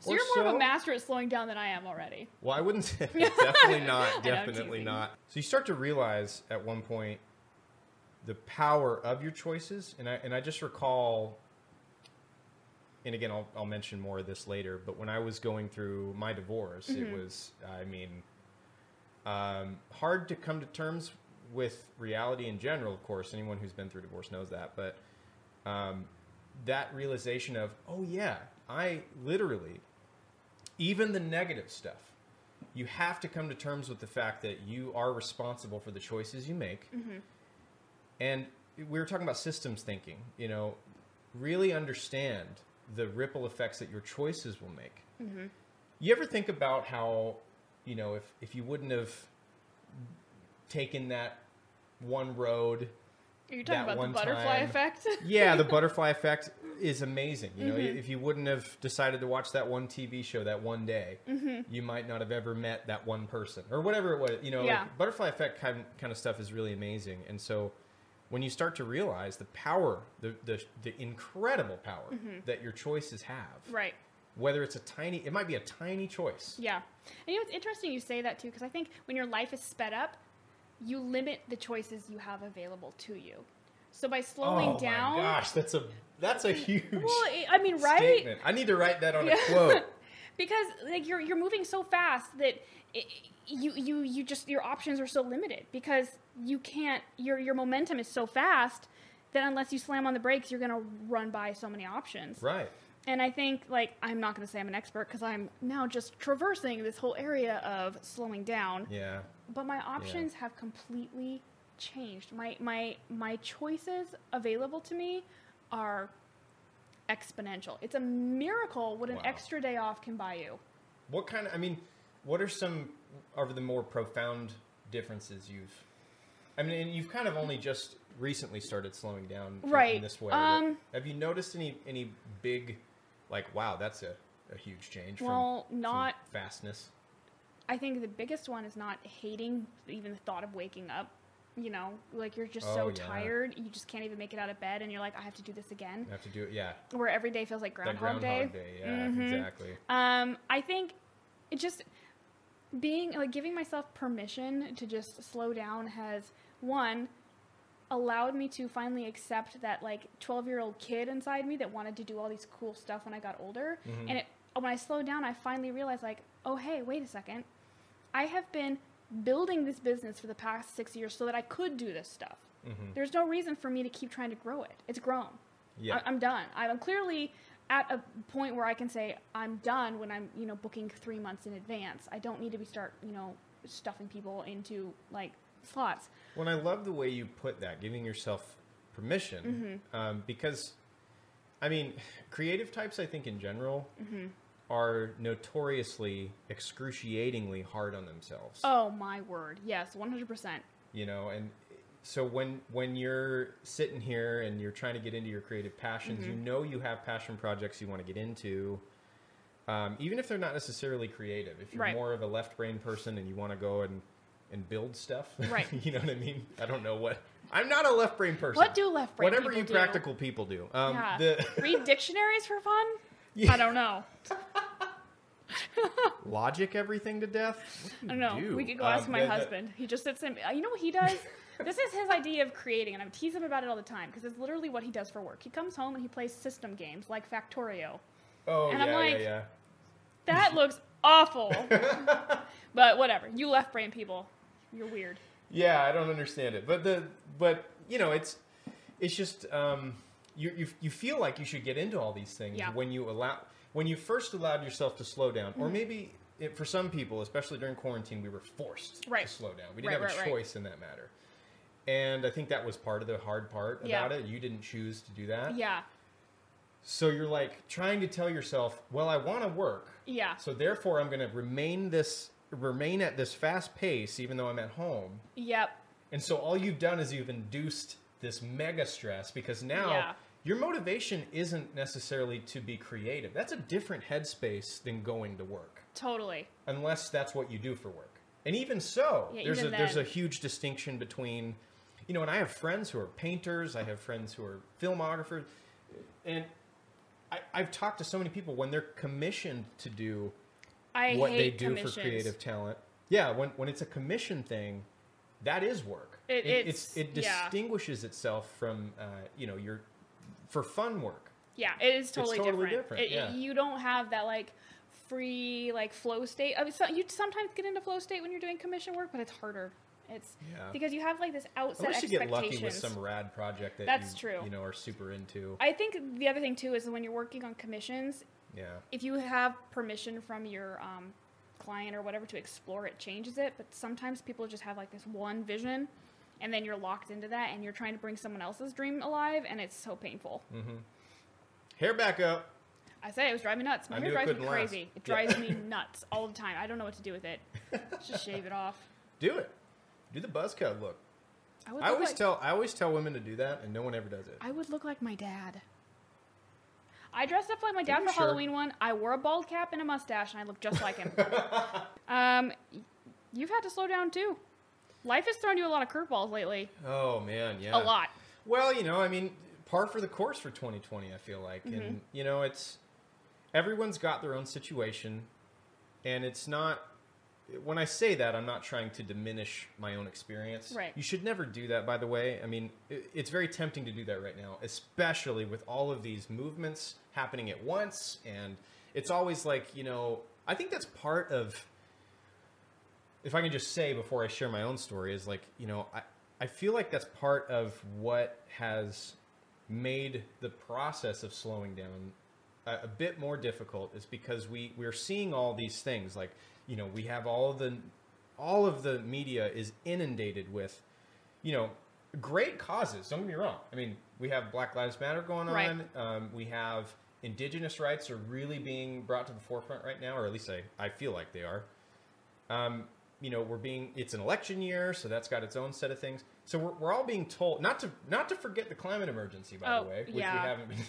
So so we we Just are to throw some more fuel on that, that yeah. fire. so we have all these really crazy things that we should be focused on, and so it's almost like, especially for creative types who are ex- again extremely hard on ourselves, it's like we. It, I, and I don't know about you. I can only speak for myself, but it's almost like we're we criticize ourselves for focusing on ourselves Oh, because yeah. we feel like that's a selfish thing because we should care about more about Black Lives Matter. We should care more about indigenous rights. We should care more about Breonna Taylor. We should care Mm-hmm. Yeah. more about George Floyd. And yeah, we should care about those things, but you have got to give yourself permission, as you were Mm-hmm. Yeah. saying, to give give time to yourself. Because if you don't give time to yourself, how are you supposed to care about Bre- Breonna Taylor? How are you supposed to care about George Floyd? Well, and that's the thing too. When I was taking my cognitive psychology class, which was one of my favorite classes, we were talking about like scientifically the brain's capacity for new information. Yeah. You have limited real estate. Yeah. You do, and you can't care about everything. You- Right. You, can, and that sounds cold, but you physically cannot do it. Well, and you know, and I've talked about sleep. Um, I'd love to do a whole episode on sleep. Oh yes. But sleep, as far as we know, um, I, I, I forget exactly the percentage of this or what the numbers are, but anyway, sleep is one of the most, if not the most important thing you can do to restore your brain's ability to actually empathize. Yeah. Which you, is fascinating. you reset the amygdala, and if you don't reset the amygdala, good luck having a good day the next See, day. I'm so glad when Bree's here because she just puts things in, in scientific ways that I, I stumble Oh. at. the amygdala is your fear um, gland, by the way. Well, fear part of the brain. Uh, It just Fear sounded so smart. Even if you made the word up, I, everyone at home would be like, "Oh, yeah, Um, everyone in my family accuses me of making up words. It's so unfair. I paid to learn those words. Dang of it! smart people. That's what my degree was in. Okay, jeez. But it's true. I mean, you know, you when when you can't empathize, Mm-hmm. Because of the fact that you're not allowing yourself to sleep, because of the fact that you, your life is too freaking fast and mm-hmm. too stressful. Again, systems thinking, guys. This is ripple Yep. effect. You have to realize that if you don't have the ability to empathize, then you can't care about other groups of people very mm-hmm. well. You can try and you can sympathize and you can do those things, but empathizing is a if not the most important ability that we have as a community building tool as human beings. I mean, we, and, and we forget that. Yeah. You oh know? yeah. Well, and again, And we give empaths a hard time. You know, we and I know, I know, I know, I know. We we, we have all these white ladies going, and I have to say it, and I have to say it. And I'm say it. sorry if this ruffles your feathers, but we have all these white ladies going, I'm an empath. You know, I oh just gosh. I feel everything. And some of you do, and I get that, and a lot of you do. And great. I, I have struggles with empathizing. I can't do it very well. It does not come naturally for me. I think and it's so an introvert thing too. maybe so. So the reason I kind of tease tease you empaths out there, I just hear uh, there's just a lot of a lot of white ladies out there going like, you know, I love yoga and empathizing and That and sounds stuff. like massage school 101 for me. So down. you hear it a lot, and it gives it gets a really bad rap. But guys, I mean, if you don't have the ability to at least understand well, so here's what empathizing gives another human being, Well, it's I mean, that. It's to like I think the distinction between like a bunch of like 20 to 30 year olds saying I'm an empath. Well, great. True empathy is action. It's not feeling, Mm, and that's yeah, the well thing. said. Um, so cool. You can feel somebody else's sadness, but what are you going to do about it? Yeah. You know, That empathy. action can be as simple as a as an intentful listening. session. Exactly, and empathy should empathy is one of those um, motivating emotions. So you should feel motivated afterwards. It's not like okay, Yeah. cool. Like yeah, if I'm next to somebody who's sad, of course I'm gonna pick up on their sadness and feel sad too. Those are your mirroring neurons. Thank you, mirror neurons. Cool. Um, but so technically we're all empathic because we're an empathic species. We have to. It's communi- the basis of communication, and you're saying it's the Yeah, basis yeah. of community building. So Right. everyone's an empath. I don't know why everyone like attaches like that weird identity, like whatever, to it. Yeah, everyone has the ability to empathize. Yeah. Some people have a more natural ability or, or just knack. I just get cranky unders- about it. That's all. well, there's a lot of people that have this knack to, Yeah. to really understand where people are coming from. There's it's certainly easier for some folks than others. Yeah. Like, like it is. It is a skill for 100% for sure. It is a skill. but we all have the ability Yeah. to empathize, and and I think I think that's the main criticize. Um, Yeah. Mm-hmm. What I mean to sort of half jokingly and rib, you know, the white ladies. To I'm just you know I joke about it because everybody can. yeah, It's a learned skill. it is. It's not just you can or you can't. Yep. You know. So anyway, so so that branch is to say like you know I have in in my own experience with all this have also been bouting with depression for sure. Mm-hmm. It's been really rough. Uh, and and it's also really tough because with the basically with everything going on, you know, I study sustainability. I try to most every day, but it has even like with everything happening, I've it's you know it's easy. Again, I'm, I'm focusing on everything that's happening, and you should be focused on on current events, absolutely, mm-hmm. and you should support movements that need people to support. Like Breonna Taylor's killers need to go to jail. You know, like stuff like that. It, it, it's you you care deeply about these mm-hmm. things, and so when you're already struggling with depression, way before that stuff happens, Yeah. all of a sudden you're, you're you're trying to put your attention, which you have very precious little of, Very this this, little. Mm-hmm. this emotional effort, or rather this this emotional um, just ability, I guess. well, the other thing too is we as humans were never meant to like intake this amount of information. no, so and that's an important point to make. Is Yeah. like we are we were never meant, we weren't built for this, No. and so. So yeah, I've I've been uh, yeah for sure. I, I have gone through a lot of curves in the last year for sure, as, as a lot of folks have. Like, you know, um, was in a very serious relationship that ended. That was a that was a big one. Um, I started I started exercising and working out, exercising and working out. I mean, exercise is boring. Working out is fun. I don't know. It depends how you like define it. but you know, I started getting serious about that and and reading. Honestly, I started reading a ton of self help books, which guys do it. It's Holy so- crap. I love self help books. Can't help it. Yeah, I mean, it, there's better ones than others. Mm-hmm. There's some really awful self help books out there. but you know, I've always, you know, I've recommend Seven Habits of Highly Effective People. Stephen. Covey. It's a classic. Um, I've recommended a couple. Have you I need to read- read The Untethered Soul. I've I've- heard of that one. uh, my brother got it for my roommate for Christmas this past year, and I've heard a- it's more based on it's more focused on Mm-hmm. your spiritual self, mm-hmm. and and for some people this this whole spiritual growth thing is hard to understand, and it it especially gets difficult to talk about with certain groups of people right. who are perhaps really involved. Like, for example, if you're going to talk about a particular religion, let's say, mm-hmm. let's just say Christianity because it's just at the top of my head. Mm-hmm. It's hard to talk about spirituality, strict spirituality sometimes, and separate it from a mm-hmm. religion, a religion-based spirituality because they do they do diverge. Yeah. your your spiritual self we're talking just about your soul just just you as a vanilla human being if you will where you know who are you? Mm-hmm.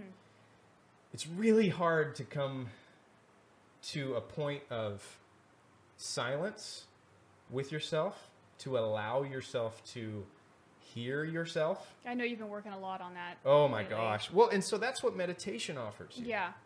and that's what I've been. That was probably the biggest breakthrough for me was learning how to meditate, which I have not quite figured out yet. I'm still working Can't on me it. either. Yeah, it- us active brains, like Brie and I both, you know, we have busy brains, we have noisy the brains. monkey poo flinging brain. oh my gosh, it's awful. You know, we, I had, you know, when I was going through my divorce, you know, I had this, I had much therapy, and it was crazy because he he asked me one time. He said, he said, what what's your what's going on up there most of the time? Everything. And I was like, he's like, "Does does that ever quiet down? And I laughed. I was like, are you serious? Like, never, never. He goes, how? Do, what does it happen? when- What happens when you go to sleep? He asked me, and I said, Yeah, what's um, sleep? what? Yeah, like I have to literally force my brain to to think of nothing. So there's the, there's a strategy that I had taught to me by uh, some some close friends who are yoga pros, um, and I actually tried Reiki. Yeah, I remember you telling me I about tried it, and you were like, "Whoa." I I have to tell you, okay, I'm, I'm naturally skeptical of things like this. I was always skeptical of meditation. I was always skeptical for years of things like Reiki because it's contactless. They don't even touch you. You know, it's Yeah. it, they say energy work, and I I still don't understand it, and I and I Mm-hmm. still have. I still am developing an opinion of it. If I'm being straight with you, I mean, that's But- the most honest answer you can give. yeah, but but straight up, I, I, I and if you're if you've never looked into Reiki, I mean, try it. Uh, Is all I can say is we can see what you think.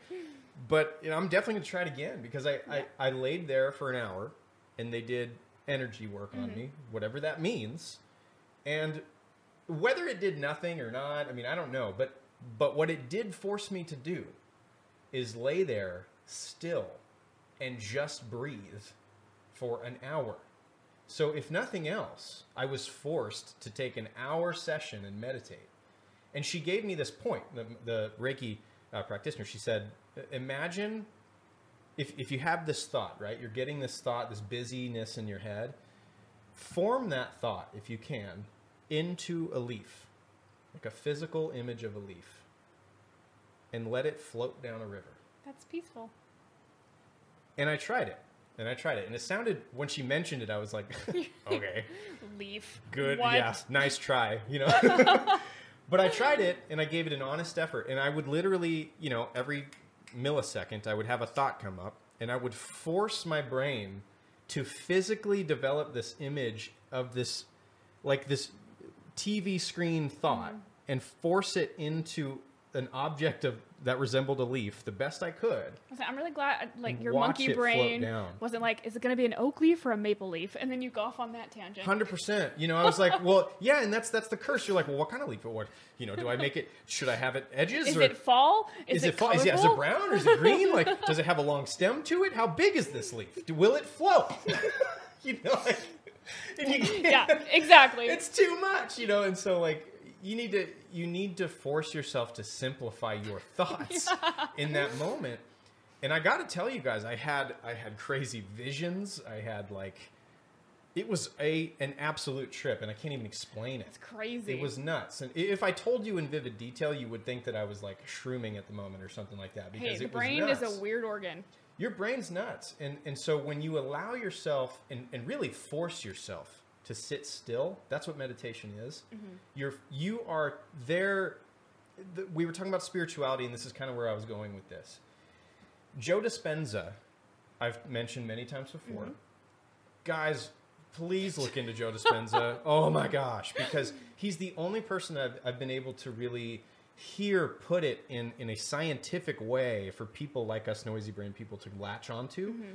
He talks about meditation and he says, you know, your brain uh, your body he says is the what he calls the unconscious mind. Mm-hmm. And the reason he calls it that is because your body is what is just doing what your brain tells it to do. It's it, it doesn't have the ability to think for itself. You can't you control your body because you know i'm moving my hand up and down because my brain is telling it to move it up and down mm-hmm. But i can't tell my brain what to do without first stepping outside of my body somehow That's a cool perspective. isn't that interesting? You have to talk about spirituality and the soul and stuff like that in order to get into that. And that's why Joe Dispenza's philosophies are so fascinating because he gets into stuff like quantum theory to support this. That's so weird because, like, in uh, psychology, when we were learning, they were talking about, like, basically the theory of predeterminate, predeterminism, whatever. Predeterminism. That one. I can never say it right. That is a hard word to say. But they're like, you know, you're there's like um before you make a decision consciously, there's like a like a a fraction of a second that your brain fires before you're consciously aware of it. But that right there is an interesting concept Yeah. because like We're finding out that it's not true yeah, that you just are a certain way. that's why I hate predeterminism. Right. Predeterminism. That is like we- we have- spelling necessary. I hate it. Like, sure, we have our natural tendencies. Right. Absolutely. But you do actually have the ability to, to physically rewire your brain. Yeah. You can literally, and, and again, this is why I freak out so much about Joe Dispenza because he'll show you videos Mm-hmm. of actual brain synapses disconnecting and then reconnecting to a different spot. I need to That is the that. that is the actual that's actually what's happening in your Mm-hmm. brain when you uh, are creating new habits. Neuroplasticity is cool. Oh my gosh, you guys! I- So cool. It's ridiculous. So, so I, I'm I'm rambling on this a bit, but it's it's to say that um, this whole meditation idea and and mental simplicity um, of of calming your thoughts down and yourself down is incredibly difficult, especially if you're a noisy brain person like like us 2 But you have it. It involves you stepping literally outside of your body. If in ima- you just kind of have to imagine and go with what I'm saying here.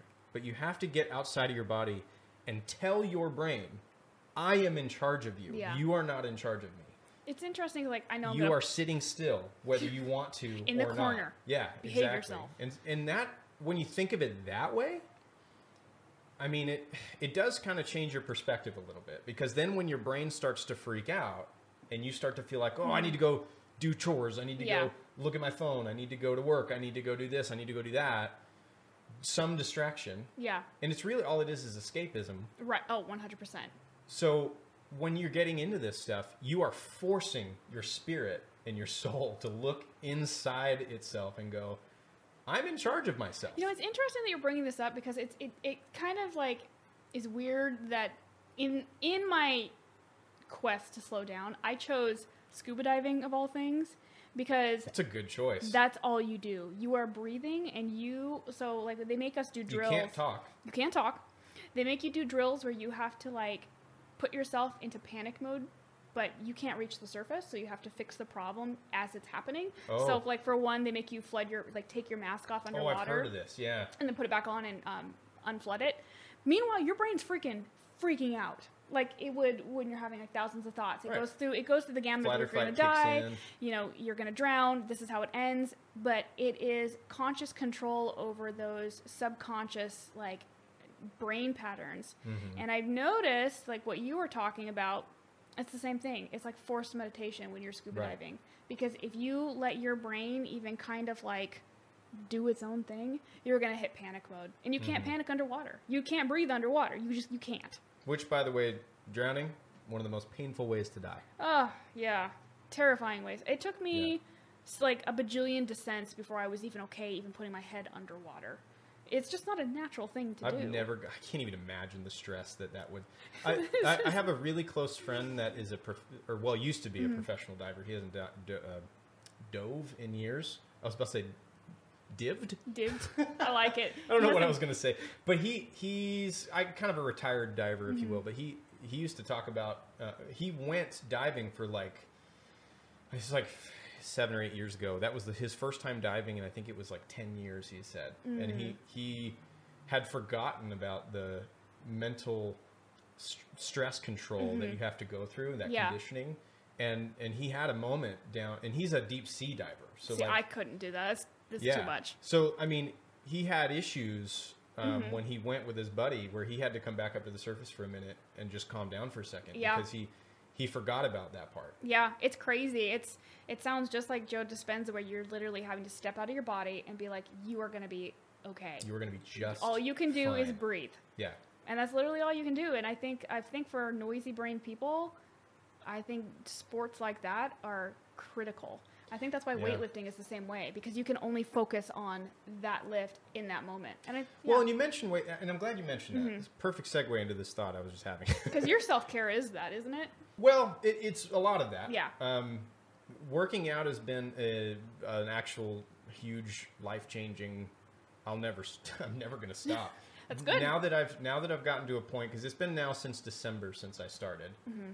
regularly working out, Good for you. and now it's it is officially habit, which Mm-hmm. is really interesting because now I don't even have to put it on a calendar anymore. Mm-hmm. It'll just uh, uh, what I do. My schedule's typically day on, day off, day on, Mm-hmm. day off, and and when it's a day on, uh, it just pops into my head like today's an on day. You know, I don't Your even have to look internal at it. notification system. Yeah, exactly. So it is officially habit now, which is really cool. That's awesome. But I still have these thoughts of of uh, when I, when I'm about to work out, when I'm about to well try and meditate, Mm-hmm. or or um, maybe even go on a walk, or and this even relates to things like doing chores, um, being productive in any sort of form or fashion. You will always have these side thoughts of like maybe we shouldn't today, Yeah. maybe we can push that off, you know, and Yeah. the whole stepping outside of your body thing.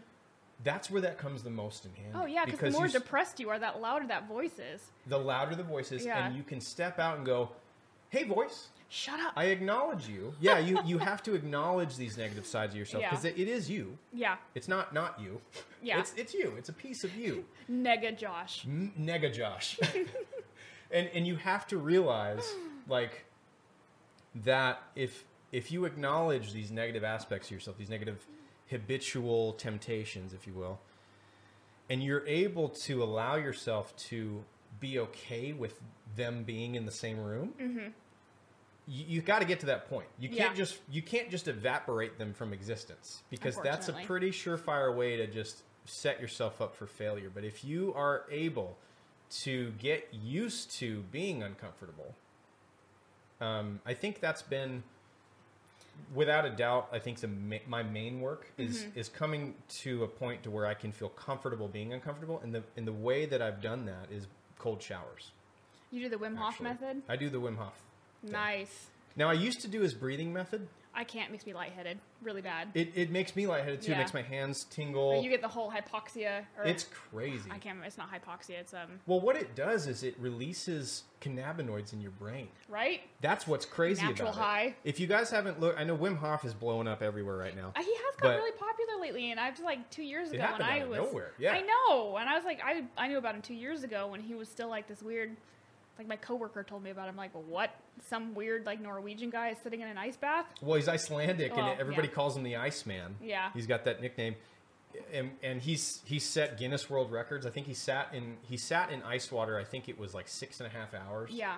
Well, he's not. crazy. He's not really doing anything different than like what the Shaolin monks have done. No, and that's, in fact that's where he gets his philosophy Oh, from. is it? I didn't know So- that. Yeah, so he he he gets inspiration from those ancient these like Shaolin Mm-hmm. methods. Because if you look at Shaolin monks, for example, they've been able to control their physical body through mental Yeah. conditioning, and it has baffled scientists forever. Which I love. I love it. and so they're they're they're coming and so Wim Hof I think partially became such a big deal because, well, first off, if you watch videos of him, you can't not love the guy because he's He's- he's, he's like- kind of crazy. And He's like the crazy old grandpa. He's amazing. I, I would love to spend time with him. He's just he's always he has figured out this way to really um, solidify mental clarity and mental constant growth through physical conditioning. Yeah. And the way that he does it is literally through proper breathing techniques, which you have got to look up. And it, even though it sounds kind of, it sounds like one of the, like it sounds like some fad diet. It sounds like that kind of stuff. It's legit. I mean, Yeah. he's he's been studied by several universities. His physiology, his physiology has been studied during his breathing exercises, during the ice thing, and, Yeah. and the ice bath thing, and and it is really fascinating It the is. health benefits but not just physical benefits and this is again what we're talking about today is is Mm-hmm. Mental the physical benefits are great yeah but the mental resilience you get Yeah. from forcing uncomfort on yourself Yep. and f- because like with the cold showers what it does is you step in you you you know what i'll do what i do is i start hot You're so brave. I am not. I I, I am a cold weenie. I hate the cold. I got cold in my wetsuit I tell today. my dad, I tell my dad that I do the cold showers, and he goes, "Hell no, hell no!" He says, "Ah, "You are crazy." He's like, "I cannot understand how that's good for you." You know, he'll say, "But dude, look into it. It's crazy Yeah. because it, it's hard to do. It's Yeah. hard to do, but because when you and what I do is I start with a hot shower, Mm-hmm. and I'll clean myself and everything, and then and then I'll just crank it all the way, is ice cold." And what that does is it creates this shock Yeah. that and so and you guys everyone knows what it's like when you get cold water on you everyone's Yeah. been sprayed by a hose the you know it's it is the worst right you're you immediately your body goes into this state of shock you go. Yep. you, will gasp you can't breathe or you're shivering or or you know it's these very shock feelings but what you start to realize in those moments once you're able to finally get this clarity is you start to understand that those reactions are merely reactionary Yeah. actions. Your body's the unconscious mind, remember? Mm-hmm. And so your body's just doing what it thinks it's supposed to do. And I say thinks because your brain is just delivering a signal to your body. It's that simple. Thinking, we're going to die. Yeah. We need to warm up. We need to, you know, and that's why it shivers and does all these things. But in those really tense, tough moments, when you are, you have to, it, it forces you to focus inward. Uh, Yeah. It's it, that's what's fascinating about the cold showers. And I know a lot of people are like, "Hell no, I've already stopped listening like 10 minutes ago." but what happens there is in that shocked moment, um, it bring it forces fight or flight into activity. So when you're in a hot shower, what you'll find is when you switch to cold, all of a sudden, what happens? All of a sudden, your eyes dilate, and you're like, whoosh, you're Yeah. you're like survival, you know, and and so you are extremely focused Yeah. in that moment. So what you do in that moment is you, what I do anyway, is I'll close my eyes and force myself to slow my breathing down. It is really hard. Allow Yeah. yourself to shake. Allow yourself to, to, to physically shake and stuff. But once you slow your breathing down, this is what's crazy. Mm-hmm. Is all of a sudden you start to realize like, and this is all your mind. Mm-hmm. And this is where the stepping outside of yourself comes in handy. Is your your brain is freaking out doing what it's programmed to do, but you have to step outside of your brain and go, "Hey, brain, we're going to reprogram ourselves. Yeah. The cold water is okay. We're going to be just fine. We're not dying. You know that we're not. None of that's happening. This is completely controlled. We just need to do 30 seconds. We just need to do 30 seconds. Start with 15 seconds. Start with 10. Start with five. One. One. Whatever. Start tiny Yeah. and and increase as much as you mm-hmm. can from there. I started 15 seconds at a time. Whew, I do dude. two minutes at a time right now. Wow. Good for you. But I could do longer if I wanted Yeah. at this point. I just choose two minutes. I say- I have a I have a friend who does five every Yeah. day. You know, and and so. But what it's what it does is yes, there's physical. There are actual physical benefits Mm-hmm. to taking cold showers and stuff. Reduced inflammation and all that good stuff. Oh man, the inflammation stuff is really amazing. Um, it burns fat. It, it does really amazing things. But the mental benefits are why I got interested in it. I had started hearing stories of these people who had come to huge amounts of mental clarity just from taking these cold showers, and I was like, Mm-hmm. this is nonsense, and surely not. And so these people are nuts. You know, they're just Icelandic, so they're used to cold. You know, and all this stuff. But they do. And, and Yeah. ever since I started taking cold showers and have now built it into my habitual daily activity, Mm-hmm. I mean, I have been able to, in really tense, really stressful, very depressing situations when my depression really starts Mm-hmm. to rise up and take control, I've been able to step outside of my brain Mm-hmm. and go, remember all this conditioning we're doing? Yeah. Remember how you're actually okay? And, And you think you're not? You're thinking too much. You need to let go. And it is Interesting so that you crazy. say it that way because, I mean, going back, like slowing down is not a habitual thing we do, so it's already It's so sad, and that's Yeah. that's unnatural. Exactly. And so, no- in yeah. a way, slowing down is like a mental Wim Hof method because you have to like exposure therapy yourself. Yeah. Slowing down is really uncomfortable for most people It's because, very, again, very. slowing down forces that mental clarity on you, and a lot of people aren't ready for that mental clarity. You know, and I, and I know people. Everyone knows people like this. Yeah. You know those people that can't sit down for five freaking minutes. Oh yeah. Bree, do you know those uh, people? Oh yeah. I, my my grandfather was was one of those people. Mm-hmm. Um, he was just a busybody. He loved to work, and, and Mm-hmm. that was his passion. But there were, a- you know, that has downsides when when you don't allow yourself to understand who you are, meet yourself. yeah. You you always think that life has to be about a task. You have to be working on something. Yeah. And then you're running Says- on habits alone. then you're only running on habits. So basically, you're letting your body do the thinking. Yeah. When your body is not a mind. Yeah. And my body taught me that it's really completely incapable of thinking for itself. Right. Because it just works itself into the grave. Yeah. You know, we, we and you hear it a lot right now. It's it's a lot of people are talking about being comfortable with being uncomfortable, which I find interesting as far as timing. Yeah. Because and I obviously I wholeheartedly agree with that. It was interesting because I had started um, getting into this stuff, and then I started to see these get uncomfortable, Yeah. get comfortable with being uncomfortable, and The weird thing was is that's how humans have lived up until really recently. yeah, So the fact that we have to go back to that is Well, and, and going back to Wim Hof for one last point is one of the things that he talks about quite often when he get when he's available. You know, he's he's a really silly dude, so it's really fun to listen to him. But when he gets serious, he starts talking about how in modern age, you know, we are extremely spoiled with first world technology and first world type stuff like air conditioning, for example, like um, heating, like things like that. And he talks about how cold was good for us. Cold Yeah. was incredibly good for us, not just physically, once again, but the mental benefits that our ancestors got from being uncomfortable and being out in the cold and being and doing all these things. I mean, yes, there were struggles and hardships, Right. and that's that's not what I'm talking about. I'm just talking about environmental conditioning. well, they were it- well equipped to handle those, you know, They were environmental stressors from- just because of that. Yeah, from kidhood. You know, they, Mm-hmm. they came, they grew up with this idea that life is uncomfortable Mm-hmm. sometimes, and that's how it works. Yeah. So it's not whether or not you are uncomfortable Mm-hmm. that determines what you can and can't do or, or will or won't do. Right. That becomes, it's not even part of the equation anymore. Right. It goes back to the choices thing. It, Yeah. it becomes what choice is going to lead to what result. Like if I want to get to this result, you start to understand the importance of things like sacrifice Yeah. and how powerful that can be. Absolutely. Sacrifice, uh, uh, agree with him or not, Jordan Peterson actually has a great way of putting it. I he says love Jordan Peterson. he's so he's great. He, I I disagree with some things he says, but I think he is amazing when it comes to self growth. Absolutely. Um, but that's his field. I mean, that's Yeah. his specialty. I think he should just stick to that. That's my only criticism of Jordan Peterson. I But, uh, disagree with him on like you will never find fulfillment unless you have children. I'm like, well, I don't know about that's your opinion. Yeah. But there's there's certain things he says where I'm like, maybe stick to mental health. You know, like.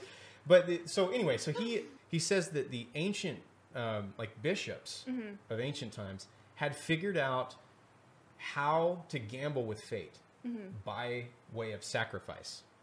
And and I'm not talking about sacrificing a lamb right. on an altar. I'm talking about how you give up something now for something far greater later.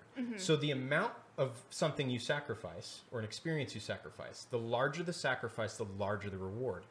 And I mean, you're getting into some pretty esoteric stuff sometimes when you talk about this, I guess.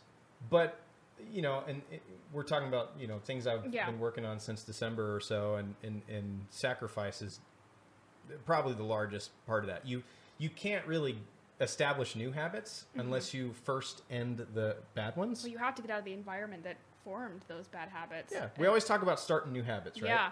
But we never talk about the art, the the first individual step of ceasing the old Yeah. habits first. We always just try and jump over that step. Yeah. But you can't do it. You cannot do it. Yeah. Good luck. So I guess it's like not the, going to happen. the entire challenge in this specific podcast is make the choice to be uncomfortable, which Mm-hmm. and slowing down is uncomfortable. So the only way you're going to be happy or find that growth you need is to force yourself to do something you absolutely do not want to do, that you need. That you know you need. and you do. know you need to do And it. You got to look inside your your mind. Yeah. And by mind, I mean not your brain. The mind is to say your spiritual way of thinking, your soul, I guess, uh, something more meaningful than strictly your physical brain. right. You're in there. You got to find it. You got to find that person. But he, he, she is in there, Layered with monkey poop. layered with monkey crap. You know, just sometimes deeper than others. Some of us have really buried ourselves deep down, and we're getting into real therapy related stuff. Self care is not bubble bath and chocolate. It's not. It's not an. In, I, I have to say that a lot of people, when you start talking about these self care and growth and things like that, a lot of again to pick on you left brainers, a lot of pragmatic Yeah. brained people write this stuff off as fluffy Mm-hmm. and new agey and stuff. And yes, you can get too new agey with this You stuff. can, yeah. I'm not talking about that. What I'm talking about is allowing yourself to understand what it takes to break out of the habits that you have somehow forced yourself into believing is your reality and how it's always going to be. Because Well, it's not. And habits stem from survival too. I mean, habits are only there because they serve a purpose for the brain. Right. And habits are honestly most of the time just efficient, even though like in the large scale of things are not efficient. They're efficient for that moment right there. Mhm. So the only way to break it is literally to be uncomfortable. Yeah. So I, I like this episode. This has been I feel like this is like not a slow down episode. It's mostly like a, a an uncomfortable episode. it is uncomfortable because we've had to talk about ourselves a bit. Yeah, I don't like to do that. And you know it's uh, that can be tough as well being because we you have to allow yourself to be vulnerable Yep. and i think that's a big thing that people are working on in, in on mass right now Yeah. is, The whole um, Brene Brown type yeah thing. Yeah, yeah just uh, it's okay Yeah. to be uncomfortable it's okay to feel uncertain it's okay to struggle too by the way and Yeah. that's kind of i hope you guys are gaining that message from this episode of you know everybody is struggling right now we're even the strongest ones of us we're, we're dealing with it we're i think i read somewhere and i love the way this is put is growth is a dance it is not a light switch Or a linear graph. it's not a linear graph. It's all over the freaking place. You know, you, you cannot get from point A to point B in a straight line Not and, with life you and expect something beneficial to happen. right. It's how many times have we still have we told the story of it's not the destination, it's the journey. Yeah. The Iliad, anyone? I, I You know, like- right? it's weird though. The Ameri- like American way is such a destination oriented culture. yeah. I never really thought of it that way, but I know I'm guilty of it in my fast-paced life. Of like, I, I for the longest time, my entire life revolved around the next paycheck. Like, and it's not like my calendar was next paycheck. It wasn't that I was like saving money around paycheck. It's like Yeah. literally, I just need to work until here, and then that will come, and then And then this thing can happen. Yeah. And then I, this, and then I can do this and that. and it left no room for anything.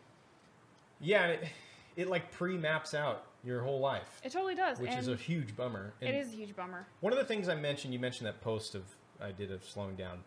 You know, we talk about fast fashion, we talk about fast food.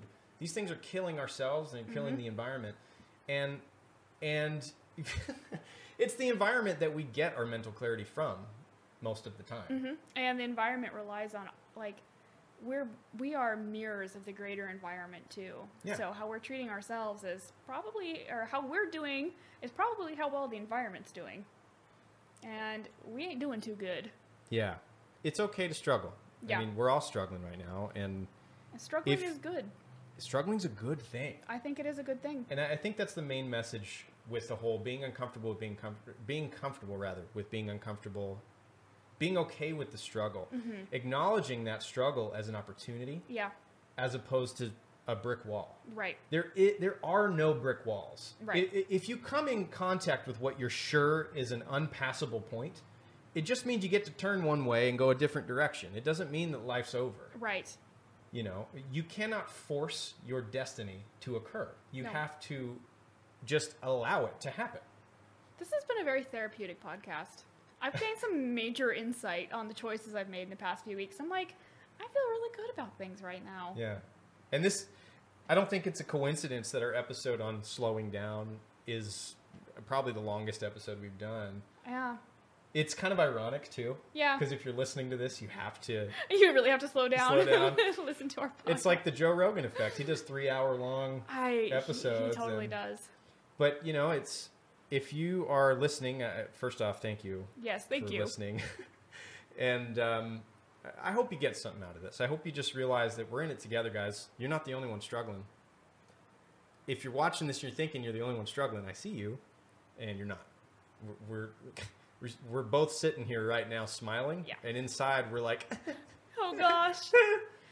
And It's- if you're an introvert, go outside. Just just do it. Just go oh, outside. go the frick outside. I, you know, get in the sunlight. You know, stretch. These are all really crazy, amazing things for your mental health. Yeah. let alone your physical. But you, the thing is, is you cannot improve physically unless you um, allow yourself to develop mentally. Yep. And Not that's really. uncomfortable. All exercise is uncomfortable. Everything's uncomfortable. I know what you're thinking right now. I don't want to. Right? That's probably what everyone's thinking. But you know what? Growth doesn't happen the I don't wanna. Yeah. It really it never doesn't. will. And this is where you have to step outside of your brain. The I don't wanna is the old habits that you've just that's all it is. It's a synapse connected to an area of your brain that Yeah. you have continually reinforced. It's a very strong one, which the stronger they are, the harder they are to break. Absolutely. and if and what what we're talking about is real neuroscience. Yeah. And if, if for information on this, I'll post a link because I got to go find it. But uh, speaking of Dispenza, he has a TEDx talk on this exact thing. Yeah. And he talks about distinguishing these old habits from forced behavior. Well, and that's the thing too is if you want to change a habit. So here's the thing: neurons that fire together wire together. So the more you do a thing, the stronger it's going to be, and the harder it's going to to break it. So Yeah. just stop it now before it's like Godzilla sized. Yeah. It's going to be hard. Yeah. It's not going to be easy. It sucks, actually. I, I mean, if you want me to be straight honest that with you, which is great is never easy. no, no. I feel like Captain Picard said something the, like that. At the one thing point. the thing is guys bottom line i mean this is all advice that right we've all heard a thousand times from a million different sources Yep. it's been shared through generation after generation thousands of years of advice have been telling us slow down make positive decisions exercise breathe Yeah. stretch like these are the oldest things in the freaking book and somehow we convince ourselves That that it's okay that we don't need those I think we need to reinvent the wheel for self help. Yeah, what are we trying to do? Reinvent Yeah. how physiology works? What is wrong with us? You know, like who, We are who stubborn creatures. Who do we think we are Yeah. That's a good to question. rewrite how this works? I was gonna say that know? fast-paced life. That's the thing with fast-paced life. You become like the epicenter of your own universe, and you Right. lose sight of things. Right. And then You're you not feel- the center of the universe. You're a piece of it yes, in a system. In a system. in a system. I, I love that we're talking about this, and we're we're going to talk about this a lot more.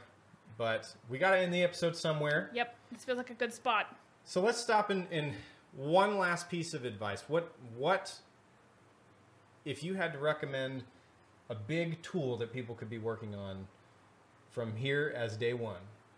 What is the first thing that, that would lead to other things in in your particular recommendations? Well, in, in my particular recommendation is, I don't care who you are or where you're at in your journey. I guarantee deep down you know exactly what's wrong with you and what you need to do to fix it. I guarantee you.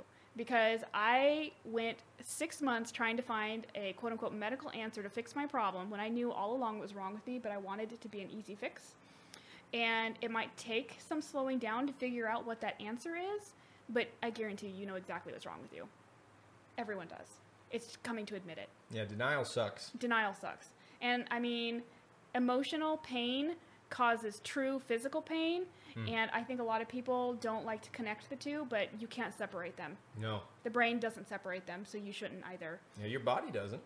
Exactly. so if you are really struggling with like depression or anxiety or something like that, I guarantee you that there is a seed somewhere that grew that weed. I guarantee you probably know where that seed was planted. Go in and tear it up because I knew exactly where mine was. And it's interesting you say seed because sometimes you do have to dig deep. Mm-hmm. You have to dig. And To weeds really have really terrible roots. Yeah. So sometimes you don't get all the roots and they grow back, but at least you know where it started from. But everyone has one epicenter of every episode. And it could be a personality trait, it could be an external trigger, it could be whatever. It doesn't matter.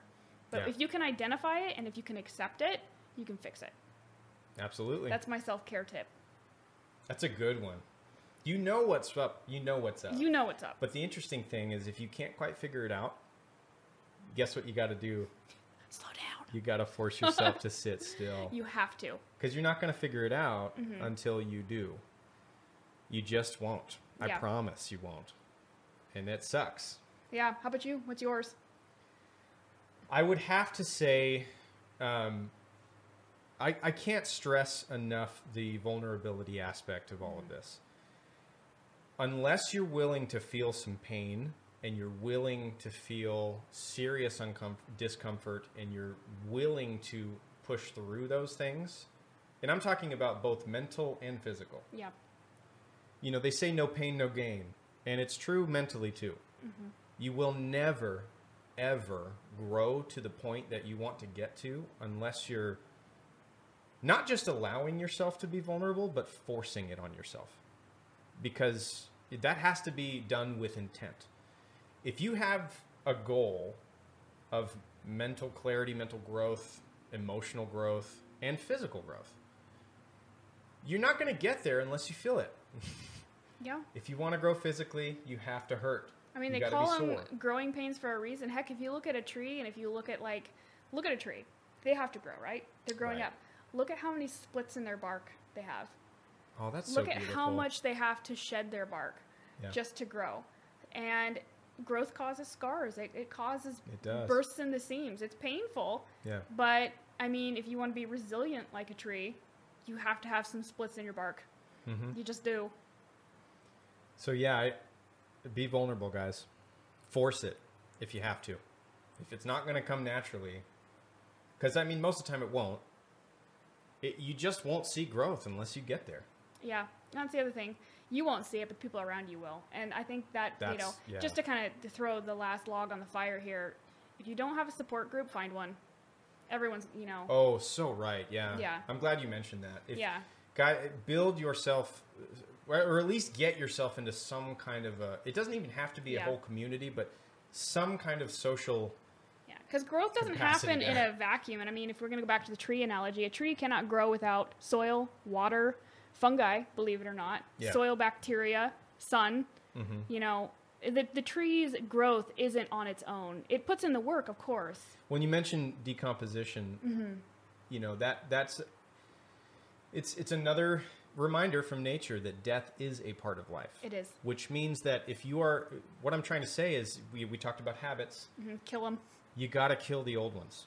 It's they have to die. They Mm-hmm. can't just stay there and linger as this, you know, third limb that's just like hanging out while you're trying to be healthy. You know, there's that meme I forget, and I think it's uh, Ryan Reynolds, and he's like, and it says something about me trying to give mental health advice to other people, and he's like. You know, looking hot and fancy like Ryan Reynolds does, and then behind him there's this huge car explosion.